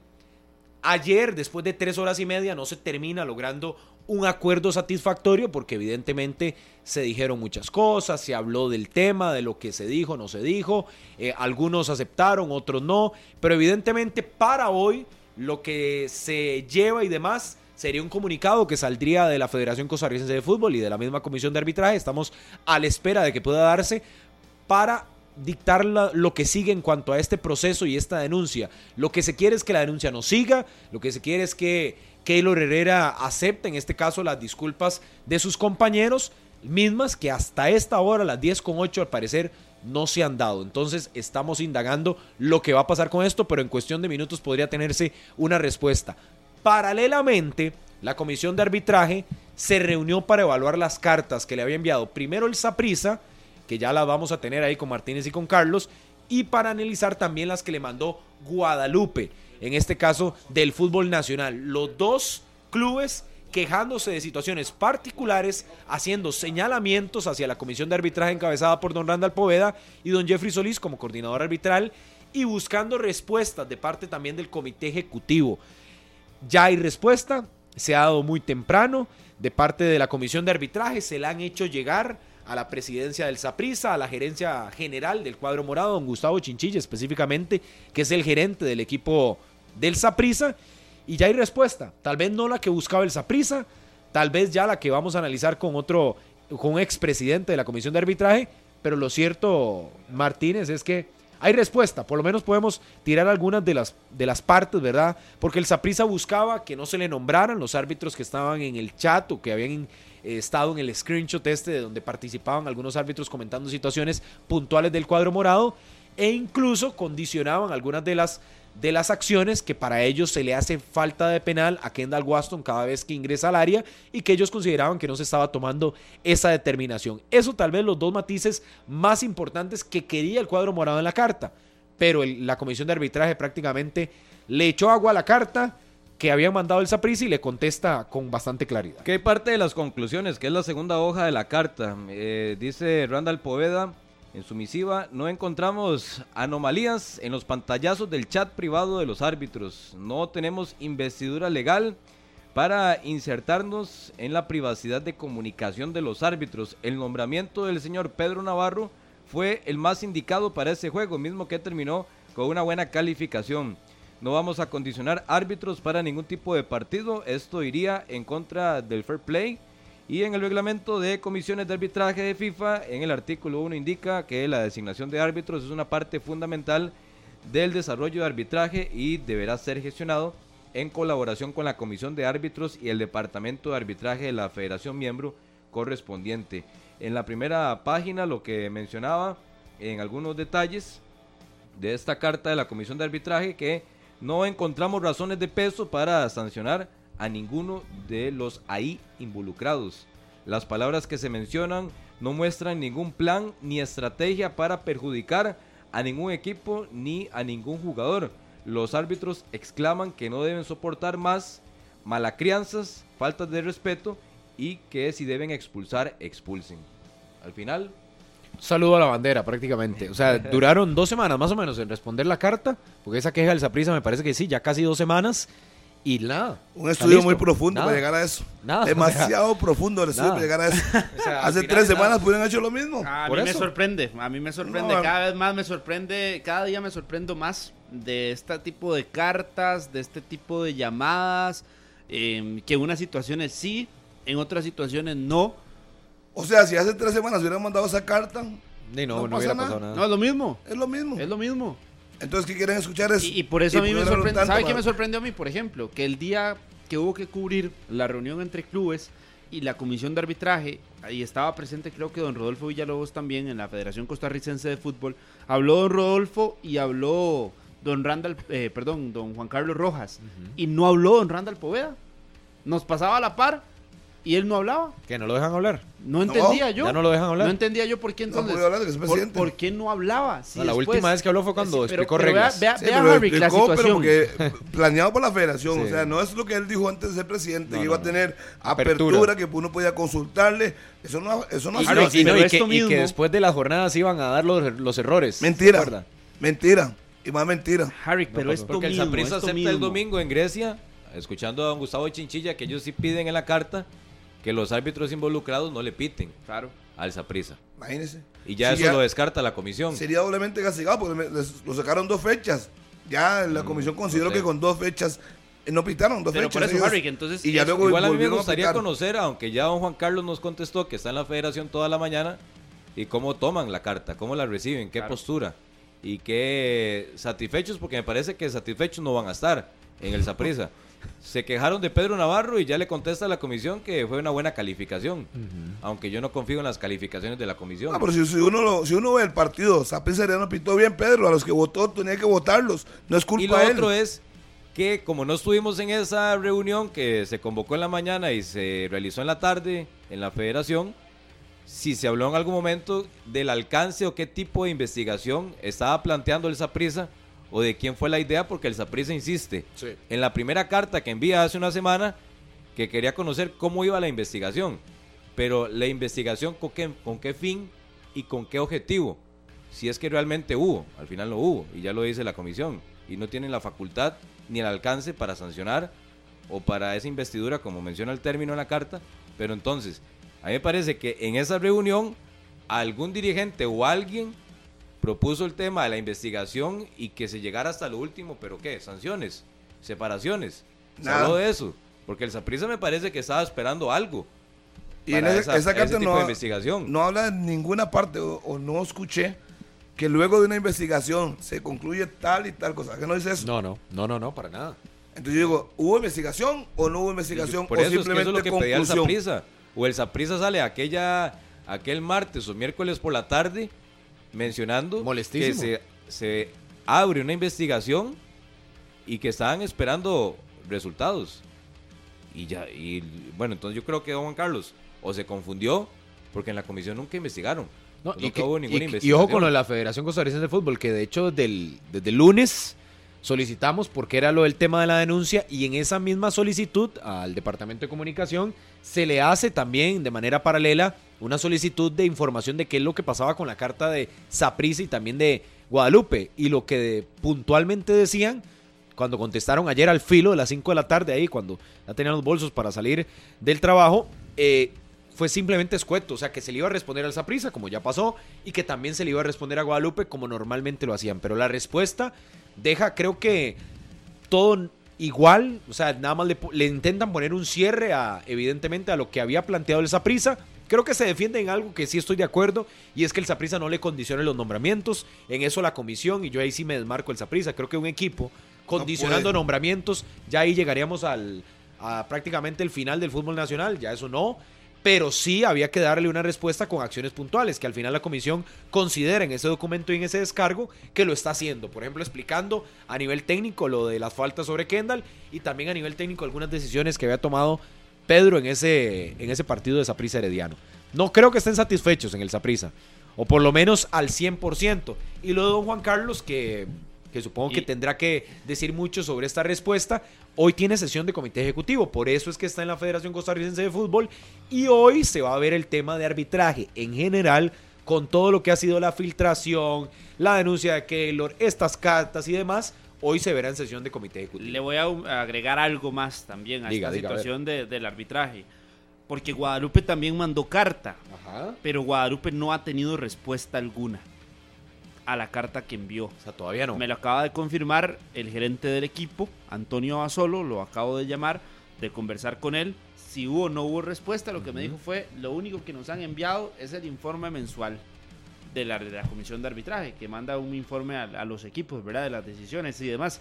Pero a esta hora, a Guadalupe por lo menos, no se le envió carta. O sea, no Entonces, se le ha a respondido. A unos sí, a unos no. Sí, Cuidado pero que- es que es que Esa casos- la mandó antes. Entonces va. Un día antes, tiempo. va atrasado. Sí, O sea, va falta-. Esperemos otra tiempo, semana. Es que, semana, es que digamos, eh, en el caso de la pista semana más complejo porque al final de cuentas estaban involucrando a Justin. O sea, yo creo que son cosas distintas. Los dos equipos están mandando carta, Harry. Y si Sí, pero responde se a uno, le responde al otro. Carlos, Sí, pero- cuatro horas Ah, ayer ¿y en la tarde. la cuatro horas. No, hombre. Cuatro horas reunidas. ¿Cuánto duraron para mandarse la no, no, no, no. ¿Hace cuánto fue eso? No, no. Demasiado, ya trabajaron demasiado ayer, cuatro horas. La semana pasada la mandó Guadalupe, tiene que esperar. Ya casi va a atendernos también don Ricardo Cerdas, expresidente de la Comisión de Arbitraje, exárbitro, también nacional. Le mandé el documento hace algunos minutos para que lo tenga claro, para que lo lea y demás, ¿verdad? De esta situación que se está presentando y nos va a atender en cuestión de minutos. Pero evidentemente, aquí el tema de la comunicación, no sé, yo siento que Pero ¿qué nos deja? ¿Qué nos deja esta carta? A ver, realmente. O sea, ¿marca la cancha en algún sentido? ¿En qué? ¿Da respuestas? Es la pregunta. O sea, Pero ¿da para mí- respuestas a mí- algo o, o no pasó nada? La voy a volver a leer porque cuentas, tal vez me equivoqué en la primera. pri- primera, yo diría que sientan un precedente al decir que ustedes no me pueden Condicionar. condicionar, a ningún árbitro. Yo pongo al que yo quiera porque considero que está apto para pitarle. Creo que ahí hay un paso importante. Y si fuera Saprissa, Herediano, a la juega, el que sea, Eso es lo que tiene que decirse. Está, ahí está. Pero ya eso ha bien. estado claro siempre, Segundo, ¿no, Harry? ¿ah? Es decir, eso ya, está, ya estaba claro. estamos hablando el, el presente, que eso, no pero quería los siempre ha cuatro estado claro. Porque si Saprissa Es no que los si, quería... si estuviera claro, no lo manda a Saprissa a pedir que no los nombren. Y No- esa no prisa, estaba ¿verdad? ya O sea, estaba, no- bueno, no, no lo está estaba mandando claro, a hacer. así es que no estaba Pero claro. está claro que es por la le comisión. sientan un, presiden- un precedente. Me parece bien. Segundo, él dice en la carta, el señor Poeda, que él no encuentra nada anómalo en el chat. Que para él, entonces me imagino que él estaba enterado. Y si son, si él estaba enterado y lo avala, entonces sí, yo creo que todo lo demás sobra. ¿Qué se sabe de ese chat? ¿Todavía existe? No, no sé, hay que preguntarle a los involucrados, Sí, seguro que sí. tema. Buena No, pregunta, porque ahí es donde, vez no creo, donde no yo creo. insisto, Debería, Daniel, debería No, porque seguir. usted escribe y le sacan pantallazo. ahí es donde No. yo insisto que por Usted y le sacan que pantallazo. porque el día en el que habló don Rodolfo Villalobos, en el que habló don Juan Carlos Rojas y se dijo que se iba a evitar la polémica arbitral, que se iba a evitar las faltas de respeto contra los árbitros, que se iba a eliminar, que don Rodolfo Villalobos había dado la orden para que se eliminara ese chat, ¿por qué ese día no habló don Randall Poveda y dijo Aún esto mismo? existe, aún existe. ¿Y por qué no dijo No, esto eso mismo? no, no tiene por Sí qué. me lo dice un miembro del chat. Es Sí, que no, no existe. deberían de eliminar Imagínese, el chat cambiaron, ¿Por qué? ya cambiaron Pero porque ese día no, no nos Sí, yo creo que cambiaron los administradores. Eso sí. Y- y cambiaron que- la imagen también ahí de. de Sí, sí, porque quitaron, porque eso era una, si no lo Sí, quitaban el estaba chat, el logo de la Fe de Fútbol, quiten ¿se el logo de la Fe de Ajá. Fútbol, que creo que era el logo, era el logo nuevo, el Era el logo nuevo, ¿Y qué era habrán puesto imagen? Ah, no sé, un, pito. Unas tarjetas. Una foto de, un balón. de Una yo no foto sé. de un árbitro. O una pero, foto del pero panel. esto mismo que está en la carta, perfectamente lo pudo decir Randall Poveda, se había externado esa prisa en la reunión, la molestia, eso mismo lo pudo haber dicho ese mismo día que atendieron a los medios. Y no lo dejaron hablar, entonces si no, si no habló, ¿cómo, ¿cómo lo va a decir? ¿No lo dejaron o no quiere o Ah, qué? no sé, no, yo no sé esa parte, no la Yo sí sé. llego a una conclusión, que qué fácil es ser presidente de la Comisión de Arbitraje en este país. Es facilísimo. Hay señalamientos y denuncias de dirigentes que llaman a árbitros, No pasó nada. no pasa nada. Eh, hay un chat que se sale de control, no pasa nada. Hay un árbitro que denuncia a otros cuatro y se hace a nivel nacional y público, no pasa nada. Hay arbitrajes malísimos cada fin de semana y usted como presidente de arbitraje, Nada. nada. No pasa nada. Es facilísimo. En este país, ser presidente de la comisión de arbitraje o lo que hemos visto en los últimos meses o en los últimos campeonatos nacionales es facilísimo. Por supuesto. Hasta yo podría ser presidente de la comisión de Y arbitraje. aparte te paga, ¿verdad?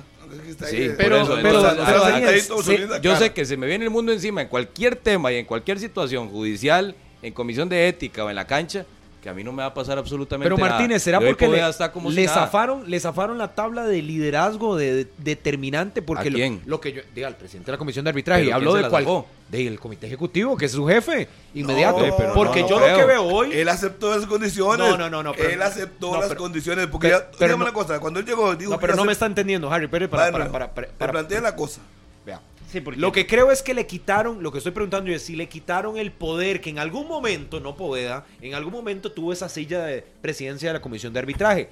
Lo digo porque, bueno, don Rodolfo sabe, ya ha estado en esa silla, lo ha dicho muchas veces acá, que él sí se ha metido de lleno, no con nombramientos, sino con el trabajo en general que ha hecho la comisión. Pero hoy lo que yo veo es que al final es un saludo a la bandera, muchas de las decisiones que termina teniendo la comisión y al final todo se traslada al comité ejecutivo. ¿Y sabe por qué le digo esto? Porque vea lo que responde, que nos pasa Estefan Monge y cubre al Saprisa, la respuesta que le da Gustavo Chinchilla, que ellos todavía no se van a referir al tema, sino que van a esperar la sesión de hoy del comité ejecutivo, donde está don Juan Carlos Rojas como parte del comité ejecutivo, para que se hable más concreto del tema, ya que quieren que don Rodolfo Villalobos, como jerarca del fútbol costarricense, se meta más tajante y pueda hablar específicamente del tema arbitral. ¿Qué me deja esto? Que entonces lo que responda a la comisión de arbitraje es que- un mero saludo a la bandera. que ya don Rodolfo y la determinación más importante la va a tomar hoy. ha dado su punto y lo dio y sobre todo por el tema de los chats Sí, porque que no le gusta para nada, el evidente. tema de que esto lo que está haciendo es afectando la industria del fútbol como tal aquí vamos a tener a un presidente de la comisión de arbitraje Pero que no y es usted le puede, y usted le puede preguntar eso Pero mismo ¿cuál es el peso? espérese Harry ¿cuál es el peso real que tiene dentro de la toma de decisiones? porque cuando Nada. yo he escuchado también a don Randall Poveda dar declaraciones, nadie nunca le ha preguntado o cuestionado si tiene todo el poder de decisión. Entonces que se le cuestione y que nos diga, no, es que no tomo las decisiones. Y si él asume que sí, entonces que lo demuestre. Bueno, pero que- si hay que cosas- ve- así hay cosas que se no decide. No se preguntan. Primero, vamos en orden. Una rifa para semifinales. Por amor a Cristo. Si el presidente había definido eso, él, Randall Poeda, al día que habló, de decir, yo lo Acuérdese decidí. que lo aceptó don Rodolfo No, no. Villalobos. Yo le hice entrevista. Desde ahí, don Rodolfo dijo, el comité ejecutivo quiso implementar esta modalidad. de- desde ahí El le- comité desde ejecutivo ahí- con cuatro miembros de presidentes de clubes. Desde ¿verdad? ahí el poder ya no lo tiene. De la primera división. Es un cargo ahí, decorativo. o meramente técnico y no Y administrativo. todo lo que llegó a decirnos antes de que llegara al puesto, Bla, entonces quedó en bla, bla, bla. Antes de Si llegar no es muy fácil. de acuerdo con todo eso, se hubiera ido. Simple. Como hizo Siles, Bandido Siles, cuando a uno no le gustó, se fue y se acabó. Pero yo creo que las cosas hay que hablarlas claras. A ver, yo estoy de acuerdo que hoy el tema se hable, se converse, pero más que se converse, que se solucione, que haya medidas. Y yo creo que eh, escuchando más o menos la postura que había mostrado acá mismo sentado don Rodolfo Villalobos y como creo que es él en este tipo de temas que evidentemente no le traen ningún beneficio al fútbol nacional, esto hay que solucionarlo de raíz, cortarlo en seco y darle respuestas al aficionado. Porque estos dimes y diretes que denuncias, que el otro que dice que, que los equipos mandando cartas condicionando. ¿Cómo lo cortas de raíz? Cambiando la, cambiando la Ah. comisión de arbitraje y dándole el verdadero peso. El, arbitraje es tierra de nadie, ahora es tierra de algunos nadie. presidentes me comentan aquí hay una buena fuente que unos presidentes pidieron ellos la rifa. Imagínense. ¿Qué es eso. La comisión de arbitraje es la que tiene que nombrar. Si cree que Murillo es el mejor, lo pone y se acabó. Y Por si, eso, hasta si- qué si punto falló, tiene peso, pero, falló. pero entonces que lo acepte el mismo Pero que lo- presidente. pero que lo diga. Que el Ah, mismo eso, diga. es, eso es muy delicado. Eso que se está Sí. diciendo ahorita es muy delicado. Sí, pues hoy, pues hoy vamos a preguntarle a los presidentes Sí. si fueron ellos los que pidieron la rifa. Porque si fueron ellos Sí, empezaron pero mal. es que si dice eh, Daniel Murillo que el mismo fue una idea que Sí, nace incluso sí, sí, sí. desde el seno del comité ejecutivo, ya por solo que la idea nazca por parte del comité ejecutivo, entonces de ahí vienen presidentes en la misma en la toma de decisiones. Eh, sí. A menos que les hayan dicho, no, ustedes salen de esta reunión para nosotros tomar la determinación de No, cómo no, son miembros del comité ejecutivo, no. aunque sean presidentes. Ahí está don Juan Está Luis Artavia, está don Sergio Chávez, Carlos. está don Orlando Moreira y Sí, está sí, don Juan sí. Carlos Rojas. Rojas, cuatro Sí, presidentes. Y a final de cuentas, digamos que la comisión es la que tiene que nombrar los árbitros. Y si hubiera, hubiera sido Poveda, fui yo como presidente que decidí una rifa. Perfecto. Si ya lo dijo él, no hay nada que discutir. Pero él no, no dice nada. No dice nada. Nada. El último, el último día. Una entrevista a don Luis Fernando Suárez es imposible. Ah, no, eso, eso- Nada. Ah, eso se- seguimos esperando ahí en la caja de bateo. Pero un mes acuérdese, y ocho días. acuérdese, Harry, que en esa conferencia, la última que dio Poveda ampliamente sobre la parte técnica, muchos de esos temas se le consultan. Y temas que trascienden lo técnico, lo de cancha de los árbitros, él decía, no, no es una decisión que me toca a mí, no, no es... Y lo recuerdo bien porque repasé todos esos 20 minutos de exposición y recuerdo que le preguntaron por los uniformes, Pero entonces, ¿qué le es? ¿El preguntaron presidente por de la, la marca. de arbitraje o el de entrenador de técnica? árbitros? El entrenador de árbitros. Es que. No, no, para ponerle un nuevo... Con el sí. cargo de presidente. Para ponerle un nuevo término al presidente de la comisión de arbitraje, si es así, y si solo se refiere a la parte técnica, entonces que nos diga, "Di, soy el entrenador de los árbitros. Y bueno, y si, Y, y a si partir fuera de así, esos entrenamientos tomo la decisión quién va a un partido y quién va a otro. Y digamos que no vaya Pero todas para eso hay otros especialistas, ahí está, me parece, don Rafael Vega, Jeffrey Solís. Jeffrey Jeffrey Solís. Solís. coordinador arbitral. Digamos que, que está ahí. porque entonces cada cinco partidos no sale? A poner la cara, sí, hemos fallado en esto, esto, esto y esto. Estamos trabajando Así lo había en prometido, esto, en esto, en esto, en esto para mejorar. Yo no he visto eso. Ya son on- 11 fechas. Así lo había prometido. Y no veo nada de eso. Más bien veo que cada día se complica más. Es más, de seis partidos, no recuerdo que hayan salido cinco buenos. Es que lo tuvimos muy cerca, entonces yo me acuerdo cuando nos decía, yo voy a salir, Sí, era como nosotros. voy sí. a hacerlo. Y ella me decía, yo voy a mejorar pero esto. no, bueno. no es lo mismo No es lo- desde afuera. desde Yo lo que creo es que todavía no hemos ahí. visto todo en este campeonato. ¿Usted cree? Yo creo que Falta todavía más no hemos todavía. visto todo. Sí, pues si vamos a la mitad y no, eh. Sí, por eso. Yo creo que O sea, para que una yo sesión creo que todos deberían de prepararse. Yo creo que futbolistas, técnicos, dirigentes, todos deberían de prepararse para lo que viene en la segunda vuelta. Híjole. Porque hoy el arbitraje, hoy el arbitraje, hoy el arbitraje es tierra de nadie. Todos los árbitros quieren ser protagonistas fuera y dentro de la cancha. Que quieren ser noticia. Que el presidente de la comisión no sale. Que se elevan los casos al comité ejecutivo. Que clubes que mandan cartas. Es una bola de nieve que se va formando y que se ha formado en esta primera vuelta del campeonato nacional. Que a mí me parece va a llegar un momento en que no va a aguantar y se va a explotar todavía más de lo que está pasando en el arbitraje. Porque ya hubo un momento que incluso es cuando se dan las denuncias de dirigentes llamando árbitros, que ya eso se salió de control. Se ha salido de control y no ha llegado nadie todavía, por más esfuerzos que han hecho, de querer contener la situación y, y bajar un poquito la intensidad y al rojo vivo está todo. Y yo no he visto en ningún momento a ningún dirigente o encargado directo de ponerle un freno a esta situación y cada vez es peor. Que pero te digo, se sigue pateando y pateando y pateando y yo ya, a ver, yo de verdad, de verdad se los digo al comité ejecutivo hoy, yo no creo que estén contentos con lo que está pasando, con los dimes y diretes, concentrándonos, deberíamos estar más bien en lo que va a pasar a final de mes con la selección nacional, con los procesos de la selección femenina que va para el Mundial, con la sub-17, solucionando la sub-20 femenina que tendrá eliminatoria y demás. Hay otras cosas que solucionar como para que el fútbol nacional esté enfrascado en una maraña entre dimes y diretes, decisiones que van, cartas que se contestan y demás, sino ponerle solución y decir las cosas claras. Si Don Randall puede hacer dedicar solamente a la parte técnica, bueno, solo a la parte técnica. La parte administrativa se va a manejar de esta manera. La decisión de que tal árbitro va, se va a tomar de la siguiente manera, etcétera, etcétera. Y que igualmente estos, estas discrepancias entre los referees a nivel interno se solucionen. Ya en la vía judicial se encargarán otros estrados judiciales del tema de la filtración del chat, que eso es otro tema, eso nada tiene que ver.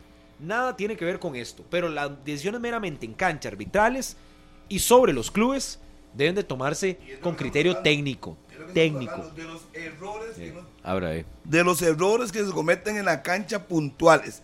No es de que Jornada aquí, no, aquí jornada. no hay nada personal contra ningún árbitro. El que cumpla con su trabajo como tiene que ser, para eso le pagan. Sí, sí. No, hay- no hablamos de él. Pero error tras error, que quitan un gol en buena lid, que tiran una roja que no es, una que merece no la sacan, porque es interpretación. Aquí estamos hablando de el verde. Pero ese es el tema, hacen. Harry, que, que de los árbitros se ha dejado de hablar del verde. Y las últimas situaciones no son tanto del verde, como usted dice. Porque si habláramos del verde, estaríamos hablando de un partido en específico donde hubo eh, eh, errores como tal. Pero no estamos hablando de errores de árbitros actualmente. Estamos hablando de situaciones externas al- a la cancha, al rectángulo de, de juego. Son otras situaciones las que se están presentando. Entonces, que aquí es donde yo le digo, corresponde también, y si no que lo explique así, don, don Randall Poveda, de que es el que tiene que ser el encargado de la toma de decisiones, de los árbitros, de las situaciones, de ese día a día.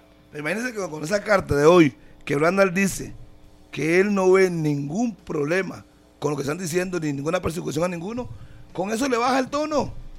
Todo lo demás para mí ya queda en segundo plano, porque para el presidente de la comisión no hay nada malo en ese chat, de lo que pusieron.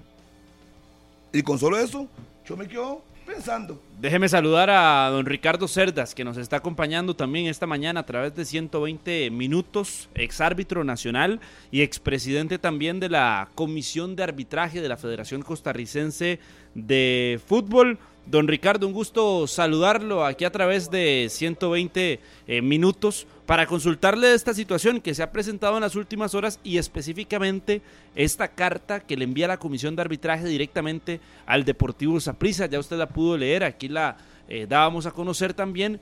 ¿Qué le parece? ¿Está de acuerdo? ¿No está de acuerdo? Buenos días. ¿Qué tal? Muy buenos días. Eh, a ustedes y a todos los estimables eh, oyentes de 120 minutos. ¿Está o no está de acuerdo, don Ricardo, en esta en el contenido como tal de la carta, de lo que envía la Comisión de Arbitraje al, Saprissa? ¿Qué le parece?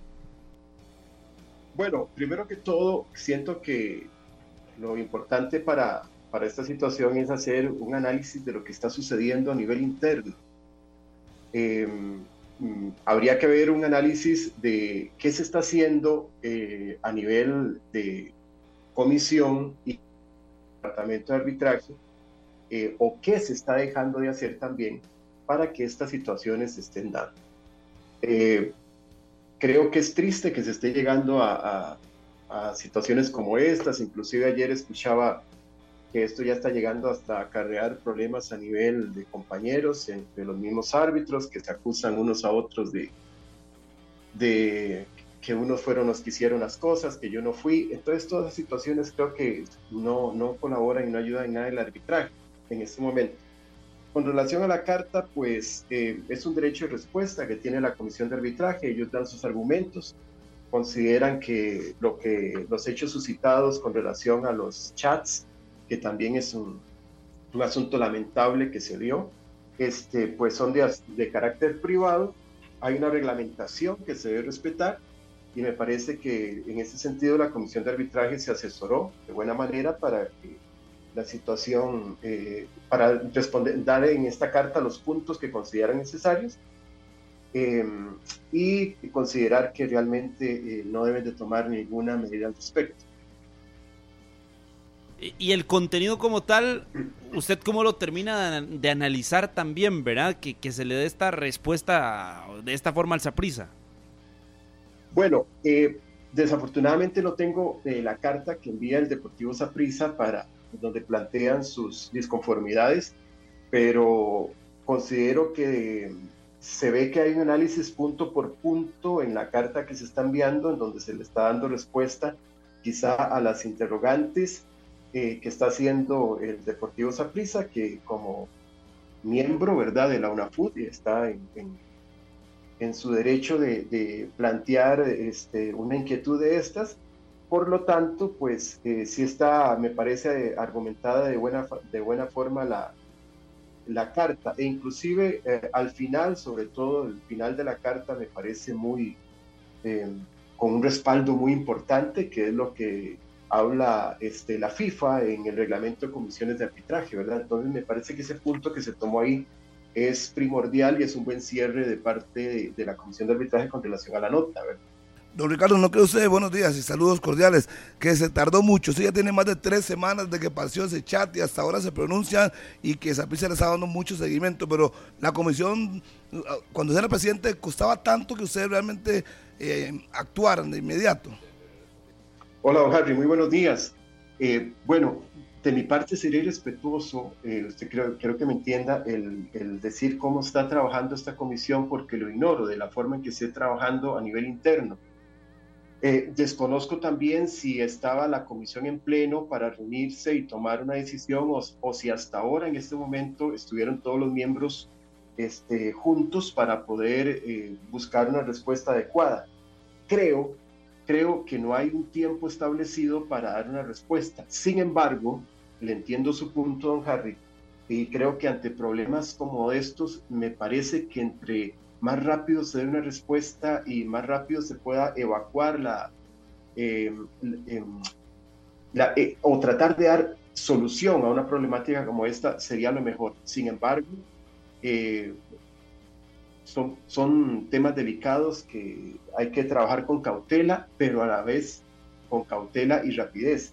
Ellos se tomaron este tiempo que consideraron que era el, adecuado para, para dar esta respuesta. De, los detalles que considero en la carta eh, que les están cuestionando con relación a la designación del árbitro de uno de esos juegos, eh, desconozco también, don Harry y compañeros, eh, cuáles son los parámetros que están eh, así, eh, que está tomando en cuenta ahorita la comisión de arbitraje para hacer esas designaciones.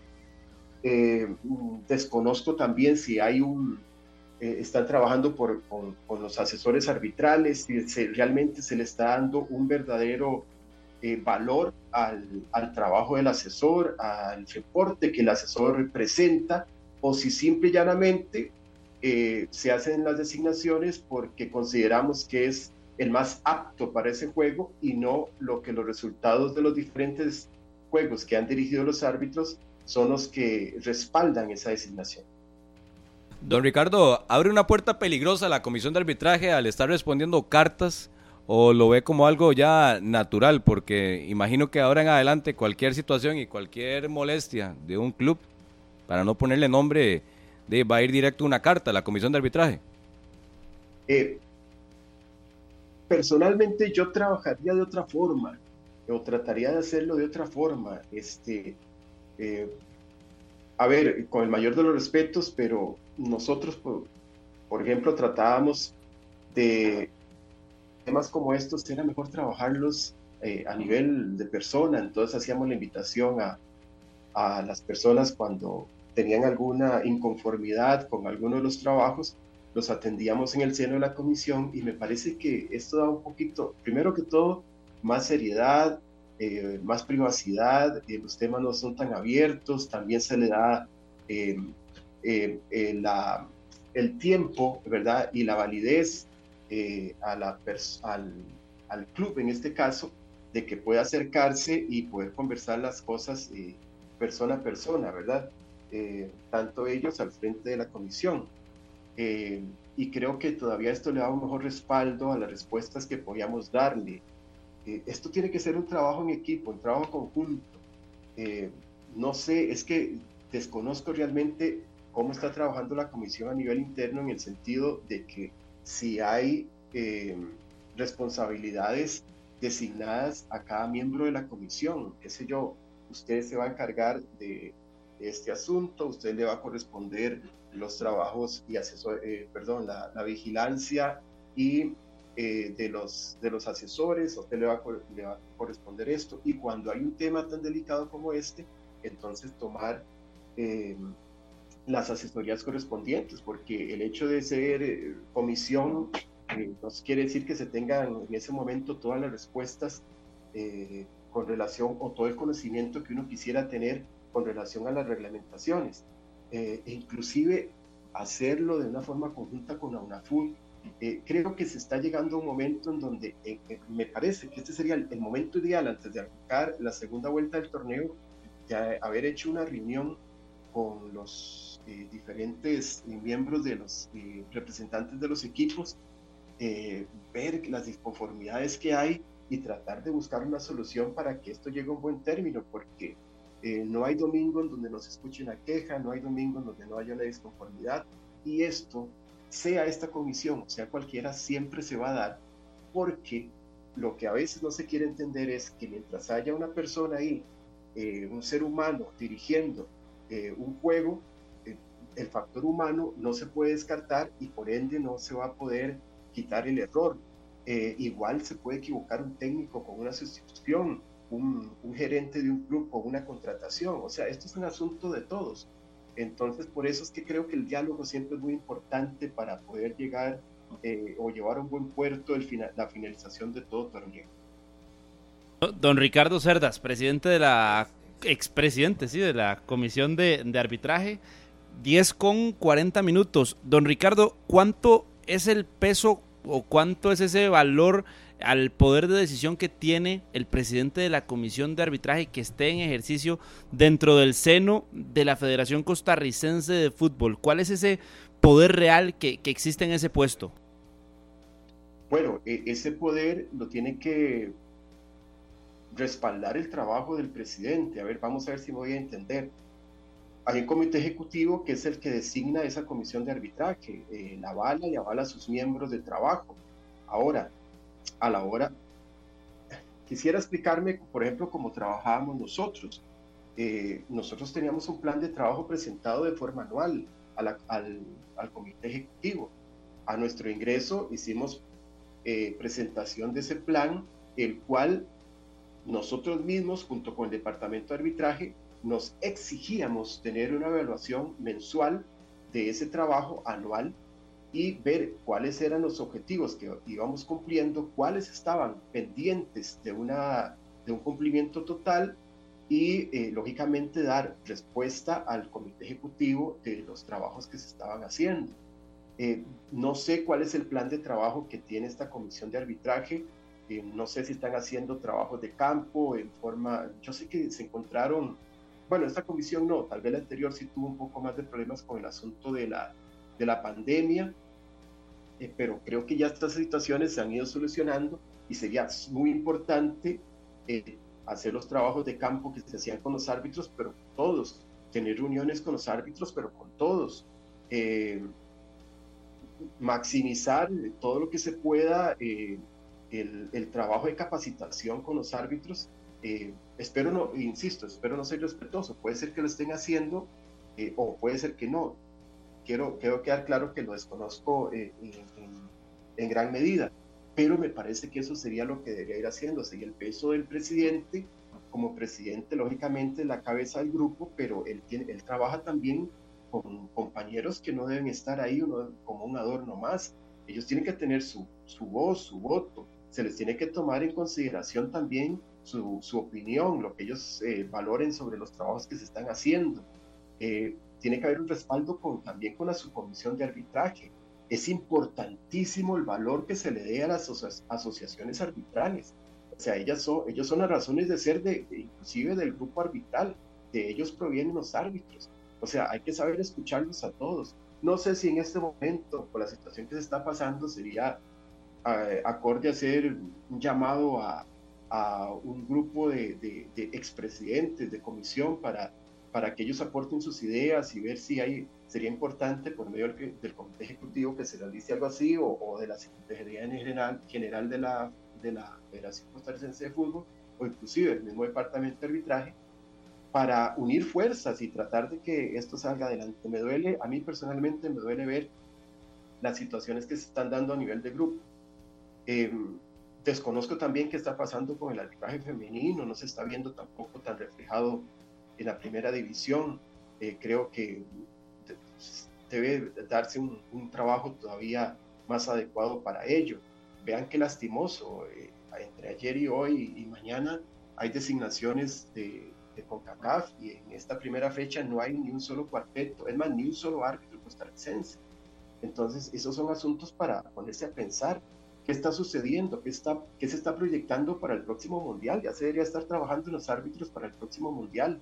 Hay, árbitros, hay árbitros que ya llevan camino adelantado en Estados Unidos, en México, en El Salvador, árbitros que ya estuvieron en el mundial anterior y que lógicamente tienen un punto de respaldo y un punto a favor contra los nuestros que no estuvieron. ¿Por qué no hubo otro árbitro en este, este campeonato mundial pasado? O sea, me explico, hay una serie de detalles que todo eso debería estar involucrado en un plan de trabajo que se tuvo que haber presentado al comité ejecutivo. Don Ricardo, una última consulta que le hacen aquí en 120 minutos en la radio de Costa Rica. Ricardo Cerdas, expresidente de la comisión, ex árbitro. Cuando usted llegó eh, a la comisión de arbitraje, usted tenía ideas, usted ya estaba ahí, conocía, quería mejorar el arbitraje. Realmente la federación le da las herramientas para que ustedes puedan implementar sus ideas y tratar de cambiar algunas cosas que ustedes consideren como árbitros que fueron, ahora como presidente o expresidente, que se puede mejorar. Vea, yo voy a hablar a título personal y durante mi tiempo en la comisión de arbitraje nosotros recibimos un respaldo total. Yo no puedo, sería injusto de mi parte hablar mal de don Rodolfo Villalobos en el sentido de que nos atravesara en algún momento eh, o nos pusiera algún pie para que el arbitraje no avanzara. Todo lo contrario, nosotros recibimos apoyo total. Es más, nosotros nunca tuvimos esa libertad de trabajar. Eh, don Rodolfo nunca, nunca se involucró en el asunto de la comisión de arbitraje, menos en designaciones ni nada. Nosotros tuvimos siempre esa total libertad de trabajo. Nosotros tuvimos también eh, un, jefe de departamento de arbitraje que fue un ex árbitro internacional con un currículum envidiable que también nos dio un gran respaldo y todo, y aunque mucha gente de forma ingrata que considere que no se hizo gran, gran cosa en ese sentido, sí, sí se hizo. Hubo mucho, mucho respaldo a nivel internacional para nuestros árbitros. E inclusive logramos poder equiparar muchos aspectos que fueron importantes. Logramos, no sé si ustedes se acuerdan, que a veces era eh, para el público hasta visible eh, los informes arbitrales cuando se presentaban llenos de errores, palabras mal escritas, redacciones terribles. Nosotros cambiamos todo eso al implementar un un informe arbitral digital. Eh, logramos conectar, llevar computadoras a todos los árbitros para que en todos los juegos eh, hubiese un, informe digital y fuese enviado de forma directa. Eh, mejoramos todavía la comunicación eh, con las diademas de comunicación y estábamos llevándolo inclusive a, la liga de ascenso. Le dimos un respaldo a la subcomisión de arbitraje este, también con implementos deportivos que me parece que muchos años, no sé si nunca los habrían llevado, y se le entregaron a los árbitros de forma totalmente gratuita. Lastimosamente yo no pude llegar hasta la entrega porque eh, previo a eso se dio nuestra salida, pero todo eso lo dejamos eh, en un buen camino y sobre todo teníamos el respaldo de una Secretaría General, de la persona, doña Margarita Echeverría, una dama en todo el sentido de la palabra, que también nos dio la oportunidad de poder trabajar eh, presentamos planes de trabajo, nosotros organizábamos a nivel, no sé si ustedes lo recuerdan, a nivel nacional llegamos a organizar hasta 10 cursos internacionales con la CAF, volcó los ojos en ese tiempo hacia Costa Rica y todos los cursos internacionales se hacían en Costa Rica. Nosotros tratábamos de tener todo eso acá para poder lograr tener lugares en esas capacitaciones para árbitros que no eran internacionales, pero que teníamos en proyección para que ellos se fueran empapando con lo que eran las capacitaciones internacionales y poco a poco se fueran involucrando en eso. Así que yo creo que sí, la, la, la, federación da, da las armas. Lo que pasa es que hay que saber organizarse en ese sentido, realmente saber qué se nos está dando y con base en eso plantear un plan de trabajo con objetivos reales que se puedan ir cumpliendo. Don Ricardo, un gusto. Muchas gracias por, la, por atendernos a esta hora en 120 minutos y por las respuestas que nos da también para ampliar eh, esta situación que se ha presentado en las últimas horas. Muchas gracias. Como siempre, un placer y que tengan un buen día para todos. Don Ricardo Cerdas, expresidente de la Comisión de Arbitraje de la Federación Costarricense de Fútbol. 10 con 49. Por cierto que el viernes tendremos fiesta aquí en 120 minutos. Será un programa especial. Estaremos a las afueras del edificio de Central de Radios con la conmemoración, con la celebración del día de aniversario para 120 noveno aniversario. Noveno aniversario. ¿Qué dirección daría usted, Carlos? Eh, frente a la rotonda Juan Pablo II. Frente. Sí, en un costado. Costado suroeste. Sí, pero es que sí. Sí, contigo ahí para que se vengan todos, ¿verdad? Vamos a estar, ahí va a estar Carlos para los que quieran tomarse fotos con Carlitos, con Daniel, con Harry, con, Pablo, con Rodolfo, con usted? conmigo, con César, con Winnie. Ah, no, César no, dice que no, solo morado, César. Sí, no, tampoco menos, dice. También Miguel, ¿no? Con todos. Con todos, todos, todos. Y invitados especiales vamos a tener Uy, qué en, en el programa de, aniversario de 120 minutos. Un fiestón vamos a Este viernes. Va a ser tremendo. Y le tengo una buena noticia antes de irnos a la pausa. Una buena, buena. Se van a elegir dos ganadores con entrada doble. Ay, ay, ay. Dos ganadores con entrada doble. Gracias a Food TV. Se movió más de la cuenta. Mucho, y ya Alexis me ha dicho, en dos minutos vayan a la pausa y se los mando. Así que en dos minutos, en cuestión de cinco minutos, que regresemos de la pausa, acuérdense, tienen que ir al YouTube de eh, Food TV, Food TV CR en YouTube, se suscriben a la página y así estarán participando por estas dos entradas dobles, repito, dos entradas dobles para ir al partido de la Juelense contra Los Ángeles FC este jueves. Vamos a la pausa, ya regresamos en 120 minutos. Las 10 con 55, pan caliente, pan caliente. Ya casi vienen los ganadores de las entradas. Dice Carlos que son dos dobles. Solo para Christopher y para Angelo. Están ahí escuchando 120 minutos. Usted procede, Charlie. nada más, antes de ir con los ganadores, noticia que se da a nivel de CONCACAF, anuncio importante. Ya lo decíamos al inicio del programa, no es un día cualquiera, se conmemora el Día Internacional de la Mujer y la CONCACAF aprovecha para anunciar las fechas y el formato para la edición inaugural de la Copa de Oro de CONCACAF para a nivel femenino. Es la primera edición, se va a realizar el próximo año y la competencia tendrá lugar entre el 17 de febrero y el 10 de marzo del 2024 en los Estados Unidos. La clasificatoria para esta Copa de Oro a nivel femenino comenzará este mismo año en el mes de septiembre. A partir de, vamos a ver, ah bueno, en septiembre del 2023 y el sorteo estará programado para el 17 de mayo. Es decir, el 17 de mayo de este año vamos a saber contra qué rivales se va a enfrentar la selección nacional mayor femenina para poder llegar a esa Copa de Oro con CACAF en su edición inaugural el día de hoy que le han dado a conocer la CONCACAF. Así que la selección femenina que tendrá Mundial Femenino a mitad de año a partir del 20 de julio.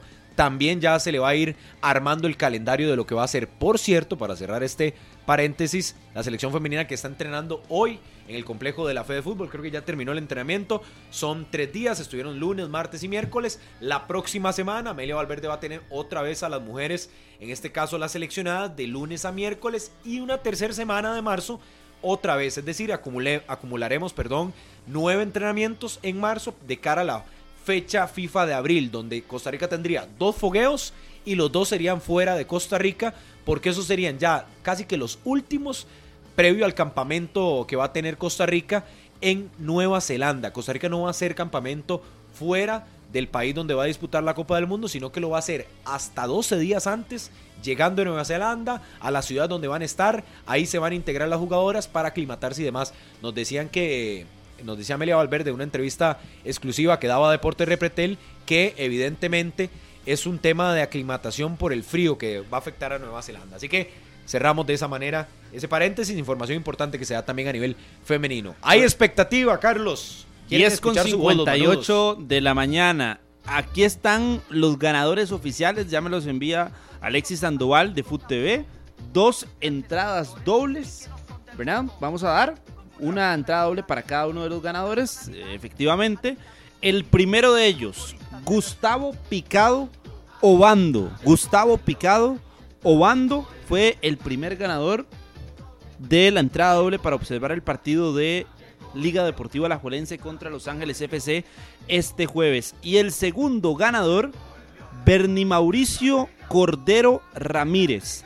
Bernie Mauricio Cordero Ramírez fueron los dos ganadores gracias a FUTV y estas dos entradas dobles para ir a observar el partido de mañana a las 9 de la noche. ¿Y cómo es la mecánica? Para que reciban su entrada, porque no tienen que venir aquí, sino que se las mandan.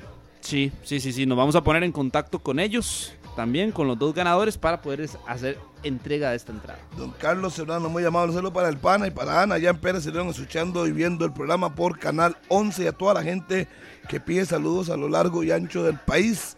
Gracias a todos por ustedes. Todo el mundo en sintonía. La número uno de Costa Rica. A Stephanie Chaverri ahora también. Eh, Anthony colega Castro. Que me, Anthony Castro también, saludos. Y para eh, Rudy, para Manfred, Glenn, Graving y Hoop también, saludos para ellos. Y voy a saludar a Carlos Serrano, con todo cariño. Nos vamos, señoras, señores.